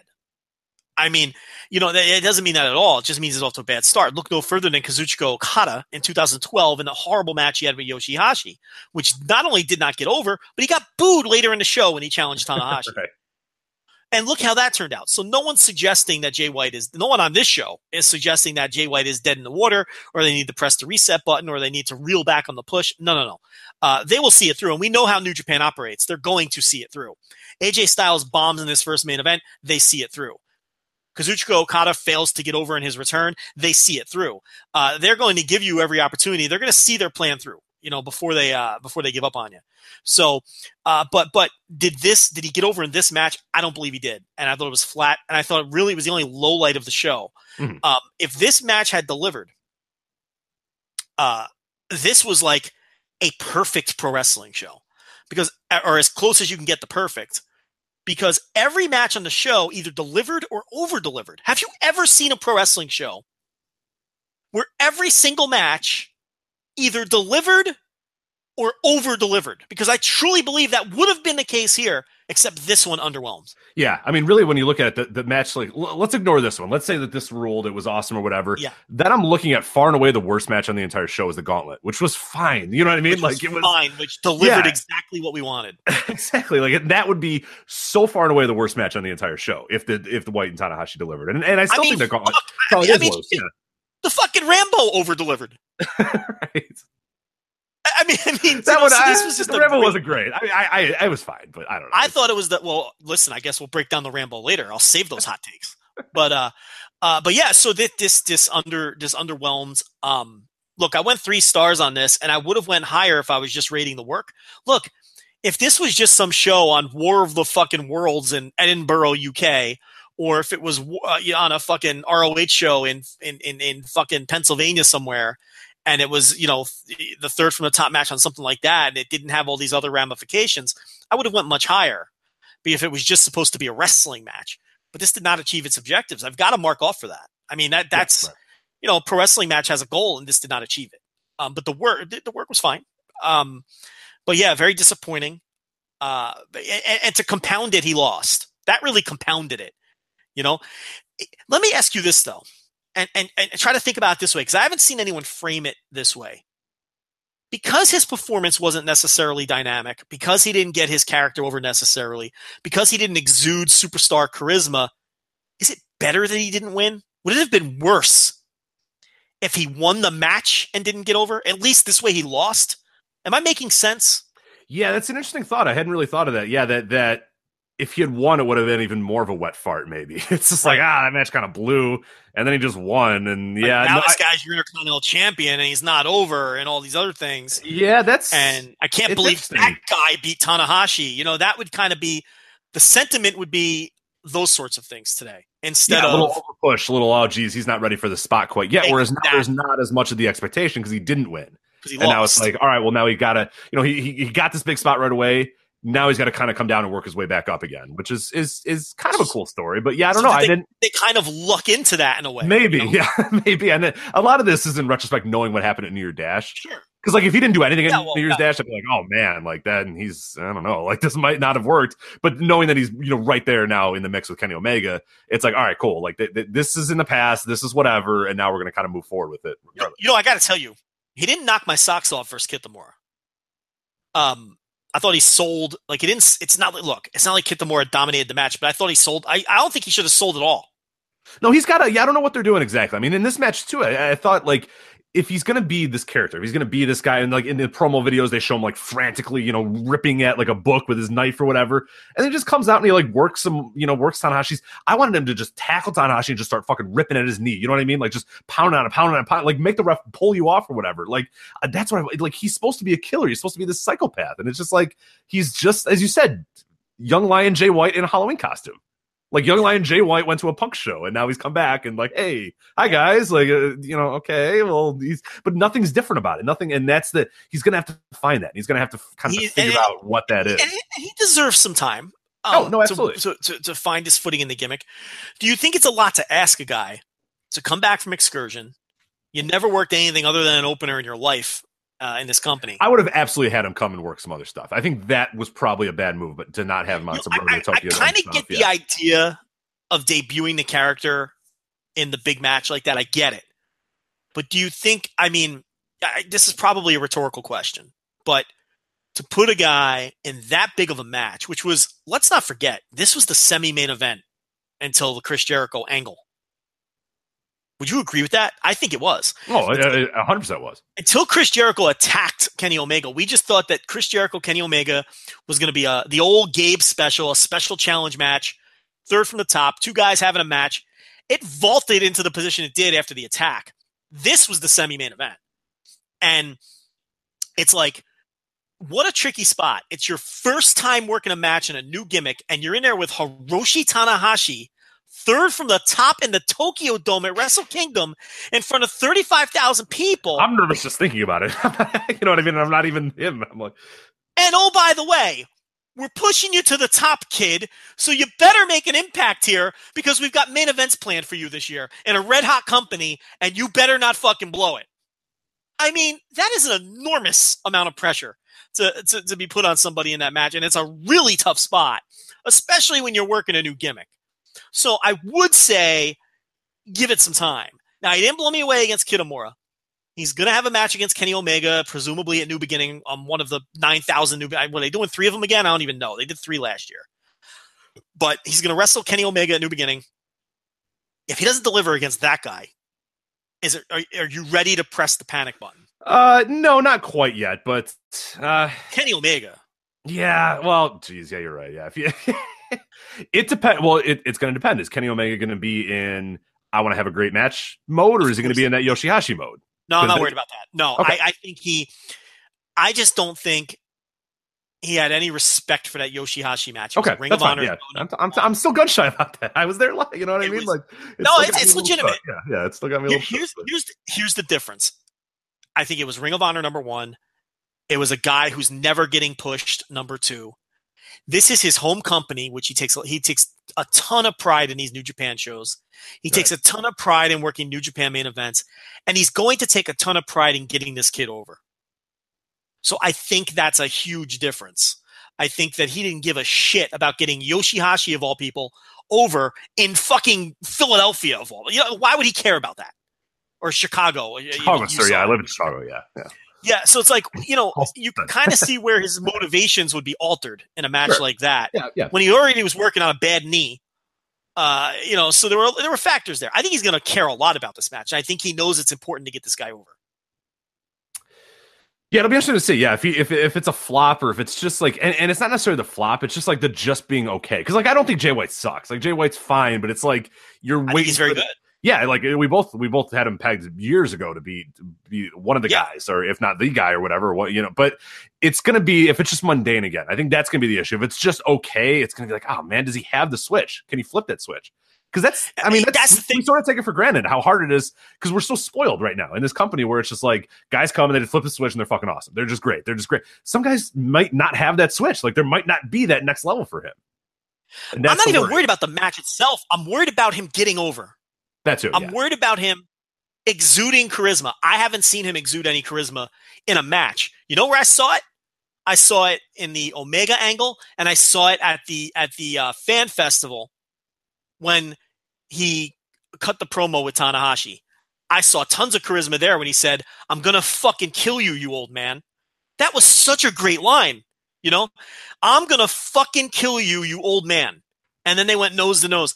Where was that in the no, match? and then he, yeah, and then he just like slowly works over his knee. It's like, no, I don't Where want that. was that fire? I don't know. Where was that passion? I, I, I, I felt he had the drive to be a superstar in those two situations, especially at the fan festival.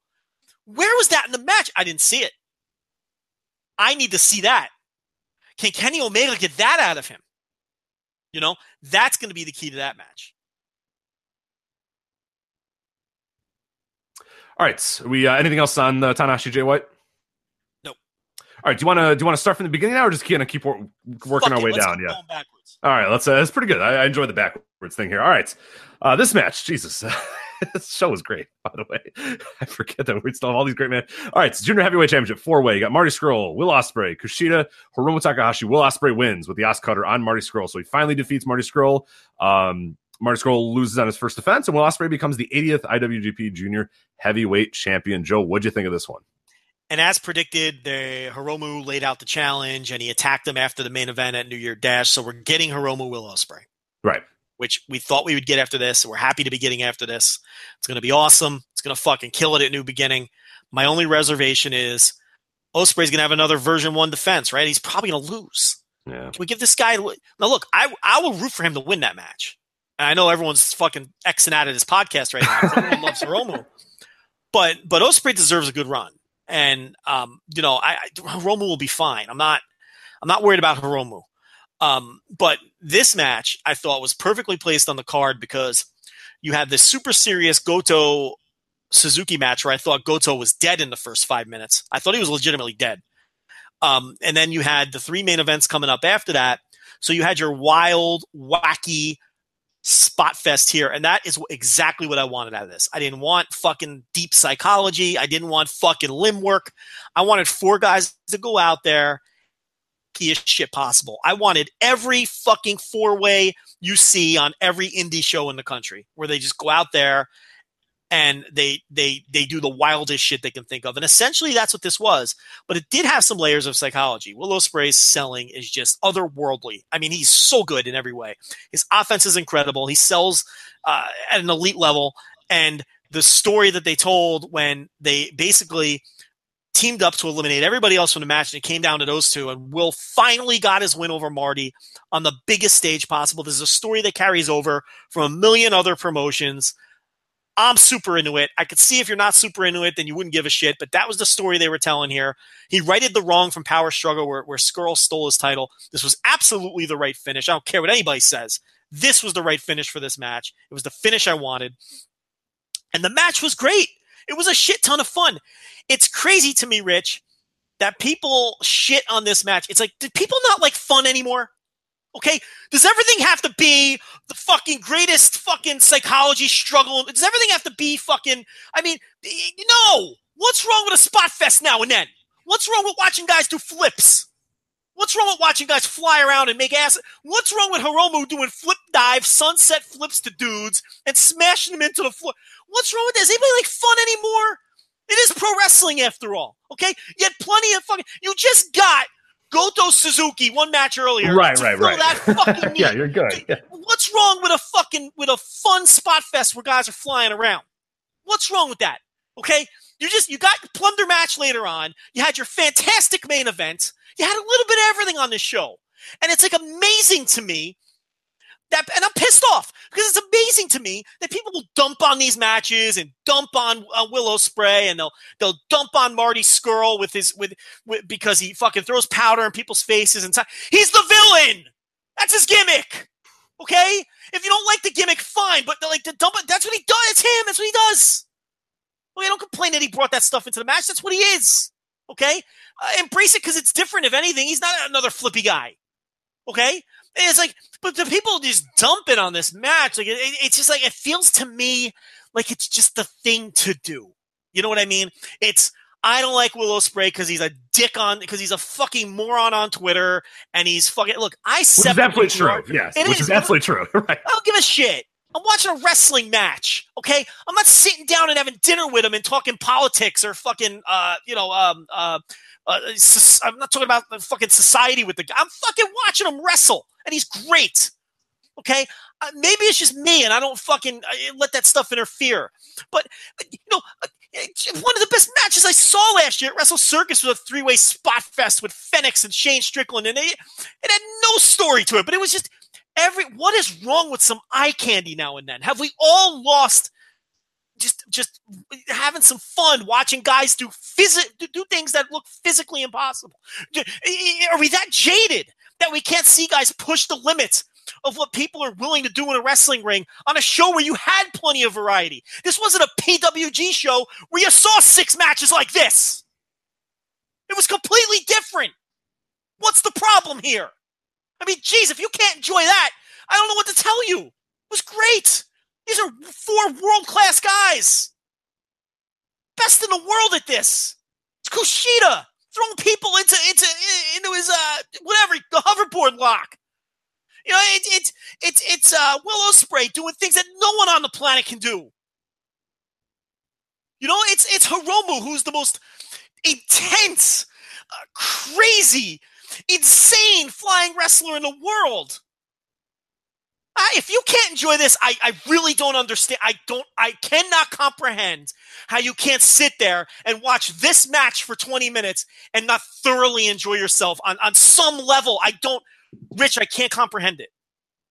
I, I cannot comprehend it. Yeah, because the the thing that I loved about this too is it, it, the matches that followed or the matches that preceded it or whatever was was the uh, the KS uh, Evil and Sanada. We'll talk about that here in a bit, and then the Suzuki Goto, which were very, you know, they were brawls. You know, the Suzuki and Goto was just like a fucking fight, and the, and the one before that too. I mean, they were just brutal. No high flying, no nobody fucking around. Everyone just trying to kill the other guy or whatever. So it was like the perfect time to just have a match where these four guys just go out there and and, and showcase everything that they can do. And no, I I I, I loved it. It was exactly what I wanted out of this match, and it, I was worried it was going to be you know, a little mon- you know, there's gonna be the thing where guys go out of the ring for a while and it's just the two guys squaring off or whatever, a little bit. This is just like dudes doing shit for 20 minutes, just nonstop. And then, like, and then, and then they gave you a little bit of story if that's what you wanted. right for like a little minute they would do it, and then like the other guys would come in and everything would happen again or whatever, which is fine. Like that's Yeah, but look at exactly the other stuff that happened. I mean, we talked about the finish and and, and the Will Ospreay Marty Scurll long term story that got paid off. How about Kushida taking Hiromu out of the match? You know, and, and and all of those little touches that they did. They told you some stories here, so you even you even got a little bit of that. You know, it wasn't even your fucking third indie match, uh, you know, at the VFW hall that you're going to see next weekend. They did tell you a little bit. And oh, by the way, these four guys are great. What's You what I mean? so- And, that's, and, and it was just so much different than most else was on the card that the any complaints that it was like oh too spotty or all that sort of stuff. I don't care. Who gives a shit? I don't want these guys working That's a right. methodical, like hard hitting, like Ospreay to be too spotty. Who wouldn't want him to be too spotty? It's Will Ospreay in a four way. What, what do you think you're getting? You think he's in there with Billy Robinson? Right, and and the thing that's kind of funny about the uh, the the Will Ospreay because I was with some guys too, and they were kind of and, and they're a little they were kind of casual fans or whatever, and one of the guys trained to be a wrestler or whatever, and he was like, yeah, every time I watch Will Ospreay, I just kind of like I get annoyed that he's kind of just doing unnecessary flips and stuff, and I just said, well, here's the way to look at, at Will Ospreay, and this is the way I've always looked at it.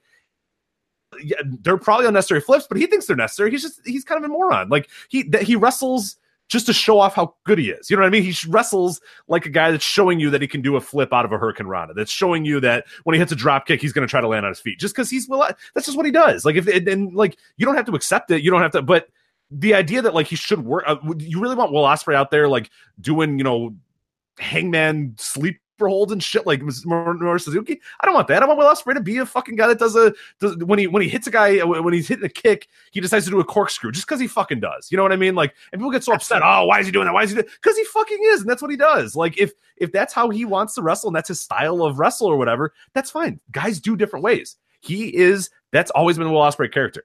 Maybe he's dumb. Maybe the psychology doesn't always work. Well, he's a 22 year old show off. You know what I mean? Like, cool. I can do a, a, a tope and I do double flips on it because I do because I can. You know, it, it's not completely unrealistic that there would be this guy that does that.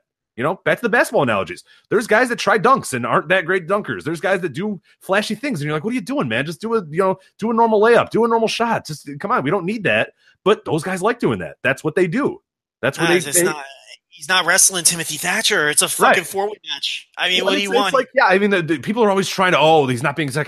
No, the psychology is that Will Ospreay is kind of a moron sometimes and maybe does unnecessary stuff, but that's fine. That's what he does.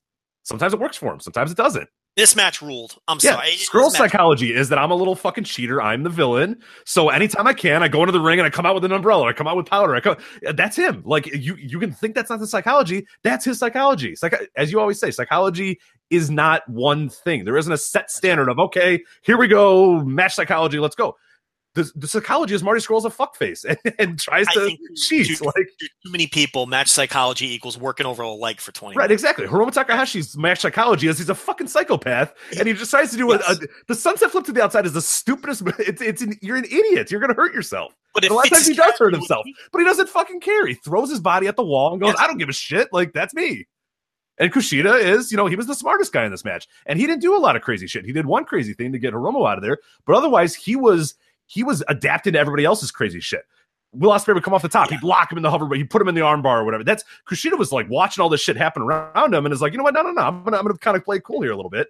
So the match psychology, was Yeah, and then, and, then, and, then, and then Marty and Will's kind of making a truce halfway through to take the other two guys out. You know, there was Right, stuff. which is cool. Yeah, which is a cool thing because it's like those guys are mortal enemies, and I know on English commentary Kelly was was great about that of saying, "Hey, whoa, these guys never, you know, these guys had feuds going back years. You would never see these guys sort of work together, but they realize, hey, it works. You know, then the- the classic thing, we'll take these guys out, and then you and I can go or whatever. So there was there was stuff in here, but yeah, the idea that like these guys don't have psychology just because it doesn't fit your preconceived notion of what psychology is, right there. Hiromu's a psychopath.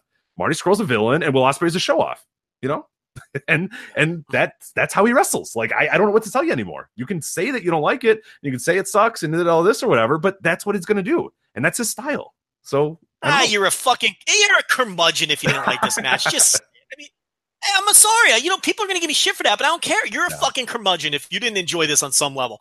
I don't think it's like the match of the year. I don't think you oh, have no. to, you know, throw fucking. I, went, I, only went four and a quarter with it. I didn't think it was like that great. You know what I mean? Like I didn't think it was like the best yeah. match I've ever seen. Yeah, I, you, that's a pretty. You thought it was a very good match. You thought it was a great match, but it's like you, you, you look. I don't. I'm not saying you have to think that. You could. You could think this was a fucking three star match that was very entertaining on a visceral level. I mean, and that's fine. But it's like to bury it, you're just a, if you're burying it, you're a fucking curmudgeon. I, I mean, because I, I just can't accept that you can't find any entertainment value in something like this. I can't or it's one of those things that I always say that like even if you didn't like it, you're probably like the idea that it was bad. Maybe it, like because there's always a subjective thing that I didn't like it, thus I thought it was bad or whatever. But this is a match that That's I true. think that if you don't like it when it's all said and done, that maybe this it's just not a style for you. You know what I mean? Like it's just right. you probably weren't going to like it, so just kind of move on or whatever. It doesn't have to be a, you don't have to shit on everyone else's parade and say oh that sucked or that's terrible or lost weight bad or whatever. It's just because it's not what fits your style or whatever, which is fine because I watch a lot of you know if I went back and watched, you know,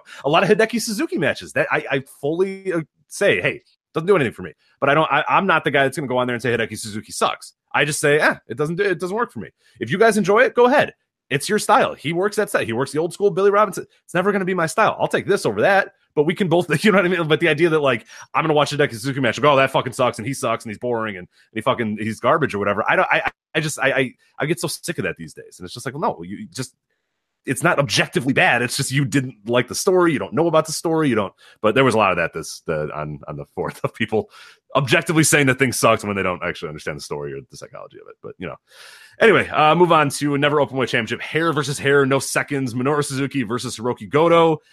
Goto with the win. Joe, what do you think of this match? I know you fucking loved it. You loved it way more than I did. And that's not to say I didn't like it, but uh, I'm gonna let you have the floor because you thought this was spectacular. Uh, listen, all aboard. You know, the, the, everyone all aboard the Suzuki Goto train, and the train left the station, and and I, you know, I, I'm going to take my victory lap here. I've stuck my neck out. Nobody thought this was going to be good. I was the only person out there saying that this match was going to be good. It was going to deliver. And I saw some people, a lot of people, in fact, calling this the best match of the night. So how about that? The match certainly delivered. I didn't think it was the best match of the night. I think it was really, really fucking close. Um, you know, at four and a half on this. Um, you know, but this was just, you know, as as incredible of a visceral experience that the four way was, this was as well in a completely different way. I am still not completely convinced that Hiroki Goto did not agree to be legitimately choked out to start the match. Um, I've watched it twice. His eyes roll back into the back of his head. Uh, there's there's like drool coming out of his mouth. I'm not sure that it was part of the plan for Suzuki to legitimately choke him out. I mean, that's interesting. That's because the doctor rolled in like right away too. It wasn't like a thing where he like sold it. Like the doctor, like Suzuki barely gets off of him, and the doctor's already in there. So that that's that's interesting. I didn't think of that. Yeah, and it's like uh, you know, I I don't think that they would have done that. I think that's really fucking dangerous to attempt. yeah, don't don't do that. By the way, if if that was the plan, don't do that anymore. But I mean, at the same time, it's not as dangerous as people think. You know, it's like guys get choked out in MMA all the time. Guys get choked out training MMA. Um, you know, sometimes it's it's you know, um, there was a thing every couple of years you'll see on the news that in high schools or middle schools it becomes a thing that kids are like they figure out how to knock each other out and they do it for fun and it becomes dangerous and you know you see that every now and then it's not like this super it, it, it's not as dangerous as you would think i'm not recommending it but um, but you know, it wouldn't be the craziest thing to me if in putting together this match, one of them suggested it and they went with it. But I don't know that for a fact. If not, then Goto, the way he sold it was just incredible. I mean, and then he was just like he was dead weight for a few minutes there, and um, just it was just a violent. And then from there, Suzuki just beat the shit out of him. Goto subjected himself to potentially a legitimate choke and then to Suzuki just giving his body and his face to Suzuki that I have not seen since Kazuchika Okada was basically working with a corpse with Tenryu and decided the only way to save the match was to let Tenryu beat the living fuck out of him. That's the last time I saw a legitimate beating, a cooperative, legitimate beating in a pro wrestling match like I saw here. By the end of this match, Goto's face was swollen. He was bleeding from the mouth, and he looked like he was in a car wreck. And, you know, that's just, it was just an incredible match. It was almost exactly how I envisioned it. I thought that they would, I thought it would be a little more back and forth. Uh, it was more just Suzuki bludgeoning him until Goto made the comeback with the the huge Usi off of the top rope, which was an incredibly difficult spot to pull off, and they did it. I was worried for them. I knew what they were going for, and I was like, "Oh, this might blow." This match has been so good, and if they blow this spot, it's going to circle the drain from that point. But they nailed it.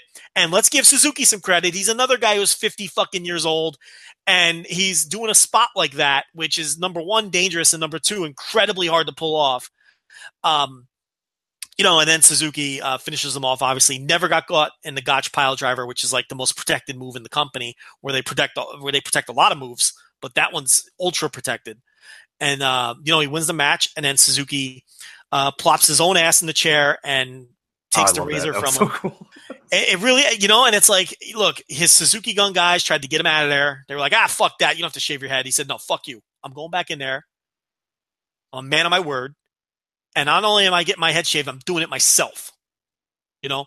And that is just the essence of Minoru Suzuki's character. And it's why he is so fucking cool. You know? And um he's just totally unique in that way and this was a great fucking match. And and here's the thing about it: it's a it's going to be a memorable match. You're never going to forget this match. When when Goto got choked out and that great camera shot, the production you always talk about of him looking like he was dead, and the violence and and Suzuki sitting himself in that chair. There's things about this match you're never going to forget. So um, it, it, it definitely delivered. Um, you know, it seems to be uh, universally praised, and there's a lot of people who think it was the, the match of the night. So, uh, great match. Yeah, I didn't. Uh, again, like I'm saying, I didn't love it on the same level that you did. I still, I still really enjoyed it. Well, you're and, wrong.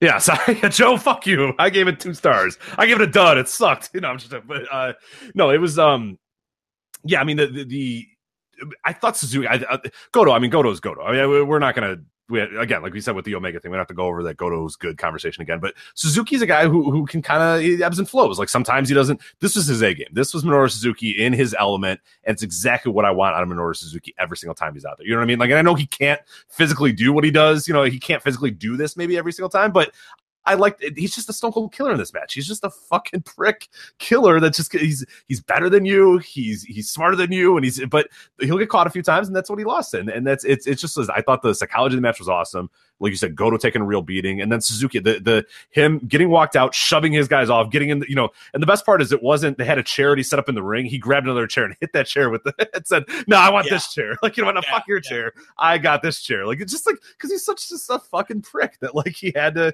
Nobody's a he's a very prideful guy, and it's like, no, you know what? No, I lost. I'll go in there. I'll prove it.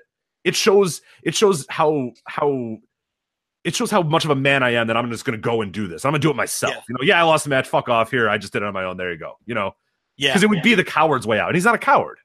You know, there's he's a lot of things, but he's definitely not a coward. He might be smart, but yeah, it's like it's like no. And then that was really cool moment where he goes, and I just love that. Yeah, he brings his own chair. He has no need whatsoever to get his own chair, but decides to get his own chair. It's the same chair. They look exactly the same. Yeah. He gets his own, hits the other chair out of the way, and then plops his ass in the one chair and goes, ah, there you go. I shaved it. There you go. Fuck off. Like Perfect. He just and he and he wrestled this match like he wanted to beat he wanted to beat up Goto primarily, then beat him, then shave his head, then reach into his fucking chest, rip his heart out, and eat it. Yeah, right. I mean, he's just fucking you know. And then so Suzuki will face Tanahashi. Uh, they set that up at New Year Dash. Uh, this is, you know, this company does this sometimes. How does a guy lose the Never title and then just parlay that into a Intercontinental title shot? Um, I wish they would get to that in a better way. Yeah, I didn't. Um, I don't. I don't love that. Yeah, it's just that's it. it you know, I, am I'm not a fan of that. Now the match is going to rock. You know, I think Suzuki Tanahashi is always a great match, always. Um, so that's going to be fantastic. And then um, uh, Goto was challenged by by Evil when LIJ did their beatdown at the end of the main event. They all took turns beating people up. Um, you know, Evil took out Goto. Um, Hiromu took out Will Ospreay, and then Naito Uh, we didn't we didn't uh, talk about this. Naito had Okada by the hair, and like a fucking mob boss, he handed him to Sanada and said, "You do my dirty work. You take him out."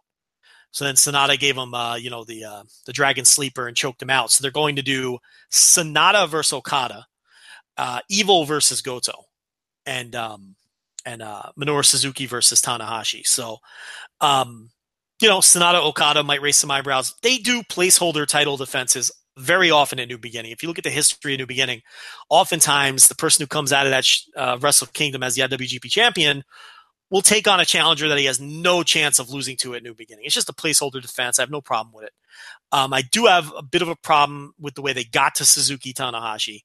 And then, um, look, you know, Evil Goto, if that's going to be the Never program for the first half of the year, I mean, I got no problem with that. Those two guys are that that is the never title that you were talking about. That's the kind of never title matches that we want.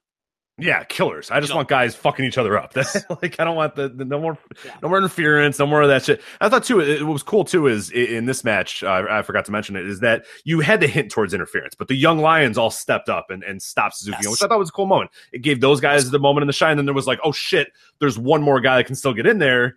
Um, it was Taichi, and then Yoshihashi comes out of nowhere and grabs him or whatever, which I thought was a cool moment too. And it sets up like now you can have a future Taichi Yoshi, you know what I mean? Like a, a fun little like kind of throwaway random match that can you know singles match that can just kind of happen or whatever. But I thought the moment where the young lions all get together and go, no, no, no, no, we we represent the lion mark or whatever, and you said you weren't going to have any people or whatever. But I like that that nobody really did interfere. They might have hinted towards it because Suzuki still wanted to kind of see if he could maybe get away with it but that they yeah. stopped it too, which I thought was cool. It wasn't like because I would have hated if like you know Taichi got in the ring and and and Goto ducked out of the way and Suzuki got hit by a Taichi you know chairs yeah. like, you know what I mean like something like that would have been like ah man like it would have just kind of like the old Dragon Gate thing where like you, you know the, the guy gets hit by the briefcase. So I thought it was cool that nobody actually got in that ring. Nobody actually was able to interfere. They were able to the stop yellow box, my friend. Right, the, the yellow Dragon. box, of course. Yes. How, how can I call it a briefcase? Bandai Ryu with the yellow right. box and the bucket and the salt. Um, yeah, but it, it's like yeah, he got it really bad. That that that yellow box has just got some Ugh, he just cracks all over the place. Uh, got so many people thrown out of units. Like, just I don't want to be that guy. Like that is that's a lot of pressure to be that guy. You don't get hit with that yellow box, yeah. Well, you want to be the guy that um, but the yeah, box either. Like that, because you fuck up, you're out of that unit, man. Like we just saw. I, I, was watching the one from Final Gate. Like you know, Punch Tominaga fucks up the box and he's out of there. Get the hell that's out it. of here, buddy. Get him out of here. Um, yeah, Taichi slips through. Yoshihashi holds the leg, and then the bump that Taichi took when Goto nailed him. Oh yeah, that was jeez. He's gonna be here on that and, one and, for sure. And, yeah, and Yoshihashi has been Goto's tag team partner all year long. So right. it wasn't like just a random guy came out. It was his boy, you know, backing him up, helping him out. So, um, yeah, great match. Um, went off perfectly. Obviously, the right winner. And looking forward to a Goto never title run. And let me tell you, he had the fans behind him in that match, too. They were really into the idea, the whole match of Goto coming back to win that thing, you know? Um, so you know, it's it's like this idea that Goto doesn't. Well, they always love him. They always love him. Like that's you know that that exists. There's this thing. I know. Goto doesn't get fan reactions, and Goto doesn't have good matches, and Goto's. But I don't think any of that stuff is true. He always has good matches. The fans are always behind him.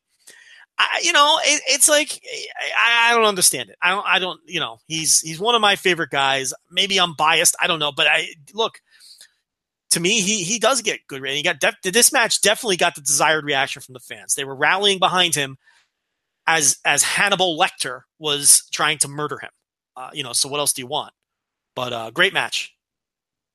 All right, uh, move on to a match that we both enjoyed. way And this is pretty cool too. Right before this moment, uh, Kevin Kelly shouted out her book, which is fine. If you, if by the way, if you don't know about her ebook, which hopefully you do, but if you don't, uh, voicewrestling.com slash NJPW 17 book. Uh, if you watch Wrestle Kingdom, you heard Kevin Kelly shout it out right at this moment. But uh, yeah, it's got profiles each and every wrestler and tag team that played a role in the company. Uh, end of the year power rankings. We got stats in there. We got every New Japan uh, Pro Wrestling review that we published uh, last year, title histories, stable profiles, tournament recaps, much more. You can download it for free. Uh, you can name your own price, or you can do five ninety nine on Amazon and Kindle. And as we mentioned, you know, when when we say consider supporting it, is that every dollar that we make uh, from that book goes back to the contributors. So every everybody that contributed illustrations and the art in this book is fucking incredible. It's I tell people that, and every single person's like, "Oh my god, it, it's better than anybody could have ever expected." Uh, the art in there, but um, yeah, it, it, goes to the artist, goes to the contributors, goes to the writers or whatever. So every dollar made gets split up among everybody who helped out with the book. So consider, I mean, if you have a few bucks to spare, if you throw a little money on there, it's going to help everybody else that contributed to the book to get money. It's not just Joe and I pocketing all the money and running away or whatever. It's every single one of those person uh, or every one of those people that, that contributed to the book is going to get a little bit as well. So uh, voicewrestling.com slash NJPW17 book. You got all the details on that site. But uh, the big match here was KES uh, versus Evil and Sanada. Sanada wins, so the champions fall in their second defense, and then Evil and Sanada become the new IWGP Tag Champions. And this match fucking rocked from the beginning too. It was different. It, it was that opening bell, and then just immediately it felt different, and immediately was better than anything that the that the tag division has done in months. I thought this is the best tag match they've had in. I, would really have to think about it. I really had, what was there was the series that that that God had about a year ago. Um, with uh, Great Bash Heel. Yeah, right. I, would say it's probably that, right? Like, is that that? Yeah, I mean, like, legit, like the best I've seen in in, in, in years. Uh, you know, for this tag division, which is usually boring as fuck. I mean, this was this was awesome.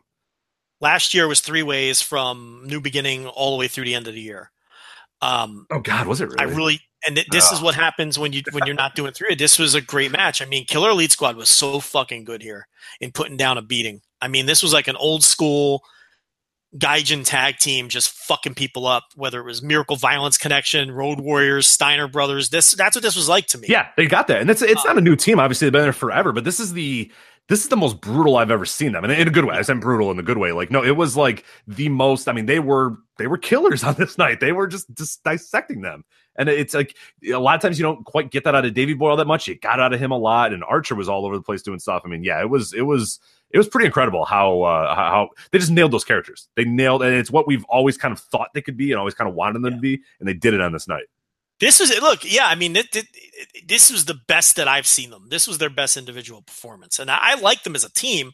We always say they they kind of settle in at three and a half or three and a quarter, you know, and it's like, um, but this was they were just brutal here, and it was the right story to tell and I think that it, what helped here was, you know, Evil and Sanada have struggled as the baby faces in peril, but it's because Evil's bad at the role. In this match, it was Sanada.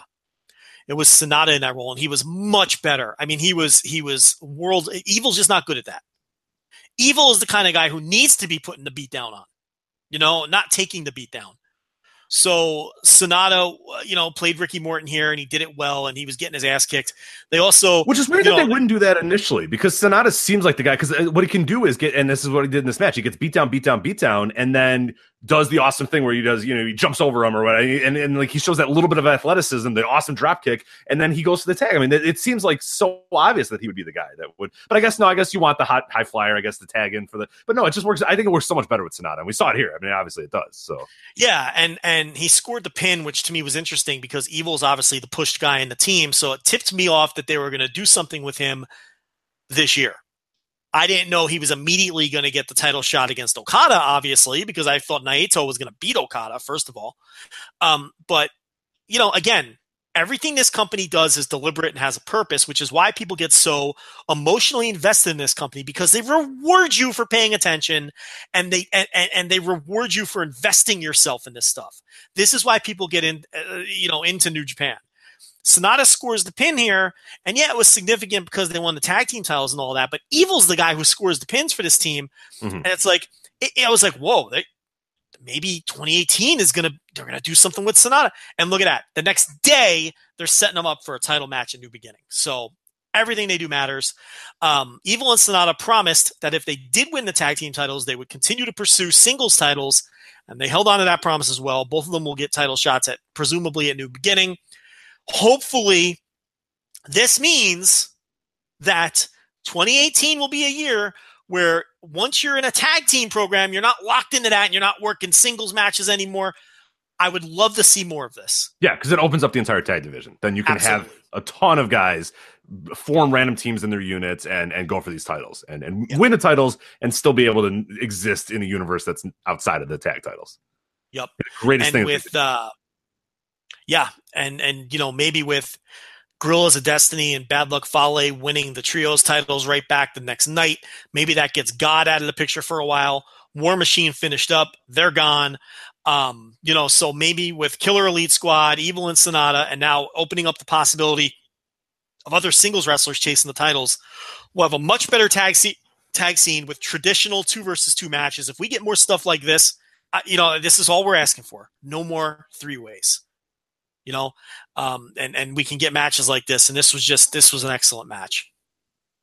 I think uh, it's one that on rewatch that you said it, it, improved for you, and it absolutely did for me as well. It was just like just seeing and, and kind of focusing on Killer Elite Squad more than anything, and just seeing that they were because a lot of times they they they aren't necessarily that same level of killer that we kind of want them to. They're not always like you said the big just big beefy gaijins, and that's what they were on this night. They were just fucking Sanada up for ten minutes until he could try and, and do whatever he could to get to Evil or whatever, and Evil sort of even the odds because he's he's as big as those guys, but Sanada wasn't, and it was just like a classic. That's how you know Pro was for uh, forever. The big gaijin fucks the guy up or whatever, and it's it, it's fine. It worked perfect. It was just it was yeah. They they nailed it. They they figured it out. Davey Boy Smith Jr. did a moonsault, and Lance Archer did a Spanish fly. What the fuck was that? Are you kidding me? A man that size coming off back surgery, and he's doing, you know, I guess it wasn't a complete Spanish fly, uh, but it was pretty much a fucking Spanish fly. Well, the, the, spot that I love the most is like the first spot of the entire match because they they're in the ring together, and KS knocks. Yeah, exactly. They go right for the killer bomb. Like, fuck this, fuck this. Let's get him out of here as quick as possible. Yeah, and it's a cool moment. Like all they, I forgot who got knocked out. Who took the killer bomb? Evil. Knocked, okay, so evil, took, and then so evil just knocks him out of the ring. He goes tumbling. They go, okay, let's go, hurry, hurry, hurry, and, and then get him the evil bomb. And, and like, up the young lion. Then they beat up the young lions. Right. It was just yeah, they had a, a, a, different attitude about them that was awesome. It was like yeah, and then there they're we go. people into the young lions. They're just destroying everybody. I mean, yeah, this was this is Stan uh, Hansen. This was just Hansen fucking yes, everybody up. Yeah, like exactly. anybody, exactly don't look at me or I'm going to punch you or I'm going to knock you out or I'm going to malaria you. That's just yep. yeah, it's perfect. Yep. All right, now a match that I think exceeded literally every single person's. I don't think there was a person in the world who didn't come away going, "Oh my god, that was better than I thought." Cody and Kota Ibushi. Joe, what the hell was this? Oh my god, what a great what match! What is Cody doing? You know, and Cody. um, he hasn't he hasn't subtweeted us about this yet when we're praising him. You know, yeah. Oddly enough, yeah. um, you know, and and he actually got a reaction on this yeah, show. it's too. weird. Yeah, strange. And and but um, I think I think a lot of that was the Western audience being there too. Probably, yeah, probably had something to do with it. Um, but he earned, he earned, no. he earned other cheers too. I mean, by the end of it, everybody was cheering for him, and he earned it. But yeah, they did the possum spot early where uh, Brandi Rhodes played possum on the Ibushi dive, and Ibushi, being the clean cut fella that he is, was concerned that he injured the woman, you know, but it was all a ruse. Um, and then real things really turned up when Cody hit the crossroads on Ibushi from the oh apron to the floor. Oh, fucking crow! What a spot! I'm I think it's my spot of the night. I think that's the best spot I saw all night. I can't. I can't blame you. I mean, it was incredible. Why am I saying a Cody? Like a man? Like okay, yeah. think about this. Voices of Wrestling, Joe and Rich. Yeah. Saying that a Cody spot on Wrestle Kingdom was the, the best spot of the entire night. Yeah, yeah. But like the most dangerous when he listens to this, spot, like... he, when, when he listens to this, and he will, he will not acknowledge that. That's the problem. No. You know, no, he's he, you know he's busy telling you know making up stories about autographs. But uh, you know that that was the the the spot. It may have been the spot of the night. Yeah, I mean it was great. And then from there, the match just picked up, and Ibushi was phenomenal. I mean, oh, there Ibushi's, were some. Let me tell you, this guy. There were some phenomenal selling performances on this show. Whether it was Yoh in the opener, which we're going to get to, Kota Ibushi in this match, Sanada in the match that we just talked about, Tanahashi with the knee in the Jay White match, Goto in the Suzuki match. Listen, if you're tweeting Dave Meltzer about nobody in New Japan selling, like get fucked. You, are yeah, like, yeah, you're not watching. You, you don't watch. I mean, there were some superlative arm and that match.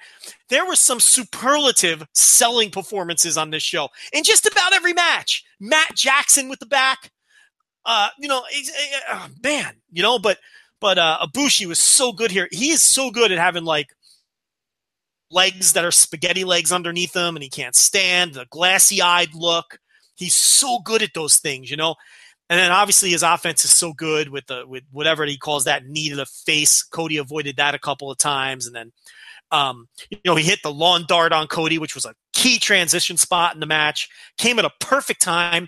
It came a few minutes after the crossroads, and then Cody's going to work trying to put him away, and then he uh, he scoops him up and hits the lawn dart, and that was the transition move there. And then uh, eventually hits the knee. I'm not going to attempt to pronounce that thing He hits the Uh, knee, it's Kamagoye, right? Is that how you pronounce it? Kama- Oye or some shit. I don't know. Yeah, yeah, yeah. we'll um, you know, it's something like um, tribute to God. It translates to something similar to that, or I'm sending you to God, or whatever. Which is a really cool fucking name for a move. And then he hits the uh, Phoenix Splash and puts him away. The people wanted the Phoenix Splash too. Like he hit the knee and he could have beat him, you know, but like the fans picked up, you know, and he went up and he hit the Phoenix Splash and he got the pin. The other key thing there was Cody did talk some shit right before the finish, telling Kota Ibushi that he loves him more than Kenny, which was an important thing, you know, as they continue that weird storyline wherever that's going. And then the next night on Dash, um, you know, after after their six man tag or whatever, you know, they've got Chase Owens and uh and Leo Tonga have have Ibushi held up and and Cody's got the chair. And um, I don't think anyone saw the the pop in Korakuen when Kenny Omega ran out for the save. right. To save And if you, Ibushi. You don't have to watch the whole show, but there, is, I think they tweeted it out on New Japan World, um, uh, their their Twitter account. You watch this video because it is a sound that you do not hear in pro wrestling in 2017, 2018. I Yeah. should say now. It was And, uh, the female fans are like salivating uh, the, the the idea that Kenny Omega and Kota Ibushi will finally get together. They are. And you may have heard me from Texas I was that same. you? Was that you? Okay, I thought I heard that. But That like, me. you know what I mean? Like, it, it, it's kind of funny because Yeah. forever, a lot of wrestling, a lot of the, the, wrestling that we all love or whatever, was in some ways, you know, geared towards a lot of the female fan. That was a big part of it. Like the Southern wrestling was, and that was that noise that you would hear. The, the those old school tag matches are women like shrieking, going nuts. Von They want, yeah, the Von Erichs. Yeah, I mean, go watch any WCCW. The best parts about those are the girls just losing their fucking minds to the Von Erichs or whatever. And like, for whatever reason, for the last 25 years, wrestling has gotten completely away from that and, and doesn't care and doesn't do it. Especially, and, and it's like that, it was a noise that you, it was, it was so weird. Like, I had my headphones on. I'm like, what the, like, it, it- it's unique. Like, you thought you were back in the sportatorium with, with that noise. Tommy just- Rich, Rock and Roll Right. Express. Right, like it's know? it's, It's know, like- cute, cute guy. You know, the, yeah, it's it's it's what the it was for a long time. I mean, a lot of the big part of it, and it's that again. I mean, those fans cannot wait for those two to get together. It's like the, the they just I guess there's I guess there's some of that with Roman Reigns, but he's a different kind of you know he's more no. of a- Listen to this, and you'll see. Yeah, it, Yeah. it's and uh you know so so Kenny yanks the chair from Cody and flings that fucking thing. Okay, and now we're all tense because we're like, oh, oh shit, is he finally going to reunite with Ibushi? Um, but he saved him. And then, you know, he went with the angle of I'm tired of the inner strife. We have to get back together. The Bullet Club has to be one. So they cleverly dodged the idea that, but we all know that Omega was saving Ibushi. That I mean, that was the idea there. And it's kind of interesting now with Cody interjected in the story, right? It's like this interesting thing they got going on, you know. Mhm. And then, and then Cody's sending out tweets saying everything's fixed now, everything's all right, we're all on the same page. I like how he's working the angle on Twitter. And uh, and then that led into the Switchblade thing with Omega, but an incredible angle at New Year Dash at Korakuen Hall. Uh, and really a, a match that, yeah, over delivered big time. Nobody was expecting this. This was a great match. And we said it for Jericho, but was this the best Cody Rhodes match of all oh time? yeah, yeah. I don't think there's any question. Better I than the Okada match at Long Beach. Because you oh, like that oh, match. I like that one a lot. Okay, okay, yeah, yeah, yeah, yeah, yeah. Um, That's probably the only other contender, right? Yeah, shit, I did like that match a lot. Um I think this one was better. This one, I like that one a lot, though. Damn, that's that's tricky. I, I, you found that one. This was okay. Well, let's. It was definitely better than all of the um, Cody Goldust tags, Oh, right? yeah. Because those are Yeah. probably his best WWE Mhm. matches. Um, you didn't like. Okay, a lot of people like the Cody J Lethal Bull Rope match. I'm not trying to be funny. No, a lot of people like know, I that match, I did not. but you did not. I thought it was average. You didn't think much of it either. Um, but I know that you really like the Okada. I like the Okada match too. You know, and and I had it in the same range. You know, four, four and a quarter, something like that. Uh, what'd you give this match? Uh, I give this one four, which I did not think I would. I have. I'm, I'm, trying to do a little bit better about my, my bookkeeping this year, or whatever. So I could not believe that in my first day of, of, of rating matches, I have a Cody match already in. Yeah. Uh, Yeah. My spreadsheet. I, I I'm stunned by this revelation, but uh, he worked his ass off. And Ibushi, I mean, the, best part about Kota Ibushi is, and I like him a lot to like Brock Lesnar, that if you're going to cut that check, he is going to give you everything that he's got. Whether Yes. he's shooting, whether he's in a, a park, fucking with fireworks, or he's in a river sticking a paddle up your ass, or he's on the third match in the Tokyo Dome or whatever, he Yep. gives it everything he's got every single time out there. And he's a guy who tries hard in random tags too. Yeah, no, he. th- I'm saying if if that check Yep. clears, if you're booking him, he is going to give you. I have never seen Kota Ibushi have He doesn't dog it. just right. If he's a fucking squid, you know what I mean, a kaiju big battle, he's still doing you know shit. Uh, he's Tiger Mask W, and he's still doing. I have never once said, ah, Cody just kind of phoned that one in, or ah, Cody didn't do much here. Ever or, or uh, Kota Kota. every single time. That dude, if you cut that check, like Brock Lesnar, is the same way. Lesnar, he's Yeah. going to give you all that he has. Well, that modern. Brock Lesnar, certainly right, not right. Japan. No, no, no, no. That's But- that was that was Yeah. get baby and then do whatever. I don't give a fuck. Yeah, that's Yeah. But but yeah, yeah, Kota for sure. I mean, I saw him wrestle Doctor Cube in Dallas, and it was you know like the effort. even if he's a fucking banana, he's gonna go out there and bust his ass. If he's uh, in a river, you know, toiling around with you know fish, he's still gonna fucking he's gonna kill it. Like it's just it's unbelievable. Yeah, he's, he's He wrestled Doctor Cube and a stuffed animal in the same night and destroyed it. I mean, no, but but they were legitimately the I know. Yeah, that's that's what I mean. Yeah, it's it's I don't know if you watch it, but he chased the Dr. Cube around the Eddie Deen Ranch for like 20 minutes. Like it lasted 15 or 20 minutes of them running around the building, like around the fans. Every fan in there besides me was high off of their ass because you go to kaiju either drunk or fucking loaded. Okay. And they're Yeah. just you didn't either. That's and they're just doing laps. Well, You probably got contact high. To be fair, you probably got contact high. there's a the, uh, Voices of Wrestling staff member who was high off of his ass at that show, and I'm not going to name him. okay, but I was there. But they're just doing laps around the fans. You know, um, Dave Meltzer of all people was there watching all this go down. Dave, Well, are you saying that Dave- are you- No. Are you saying Dave Meltzer was high or drunk? Uh, you know what? He might have been too. You know, uh, who knows? I don't know if Dave likes Dave likes to imbibe in the weed. I'm not sure. Uh, but Yeah, I'm not sure. Yeah, I don't know what Dave's vibe is. So. I have no idea. But uh, I don't think he's a drinker. Dave doesn't strike me as a drinker. So yeah, maybe he. uh He Maybe 'cause stayed he's for like that kind of an old school. I fucking could see him as like- ridiculous show, though. He was there for the whole fucking thing. You know, I had a conversation with him. He was fucking there. Um, but but yeah, so Ibushi, the effort is is is always phenomenal. And yeah, this was a shockingly great match and a shocking and a, a really great angle at New Year Dash to follow up. All right, so another never open weight six man tag. This is really a match that I got not a whole lot to say about, so I'll kind of let you do your part, and, and that's about it. But no, uh, look, it was fine. yeah, and the the final of the four matches was really good. Yeah. Stuff with Trent and Ishii uh, was really good. And the really the only takeaway here is Trent scoring the pin was significant. Uh, Mhm. Yano scored the two other pins for the team. They could have easily given Yano all three pins. They could have easily given Ishii the definitive pin, but they didn't. They gave it to Trent. Uh, I keep calling him Trent. In this company, he's Beretta. right. Okay, not Trent Beretta, not Trent Beretta. Yeah, Not not Trent Trent, question question mark. mark. Yeah, Trent question mark. There you go. Just want to make sure. uh, he's Beretta, but they gave him the pin, and I thought that was key because obviously that's part of his long, slow elevation as a heavyweight. Uh, and to give him the the dude buster pin on Tama Tonga, and he worked really well with Tama Tonga. That is going to be my deep, deep sleeper match for G1 if it happens. Night eight. yeah, Beretta night versus eight. Tama Tonga. Yeah, because let me tell you, people give their sleeper matches for G1 and it's like, oh, I think Okada versus. No, I'm giving you a real sleeper match that no one's going to expect to be good. If Trent and Tama Tonga are in the same block, I'm telling you, those guys have good chemistry, and I think they could have a sneaky good match at the G1. So, um, yeah, that that's really my only takeaway was that uh, Trent scored the fall, and I, the, the definitive fall. I think, and also Ray Rowe uh, took the fall in the first portion of the match with the triangle choke from Zack Sabre Jr. And then the next night, when War Machine, Elgin, and Tanahashi were in the eight man, Hanson took the fall. So Ray Rowe and Hanson doing business on the way out. So those are my two takeaways.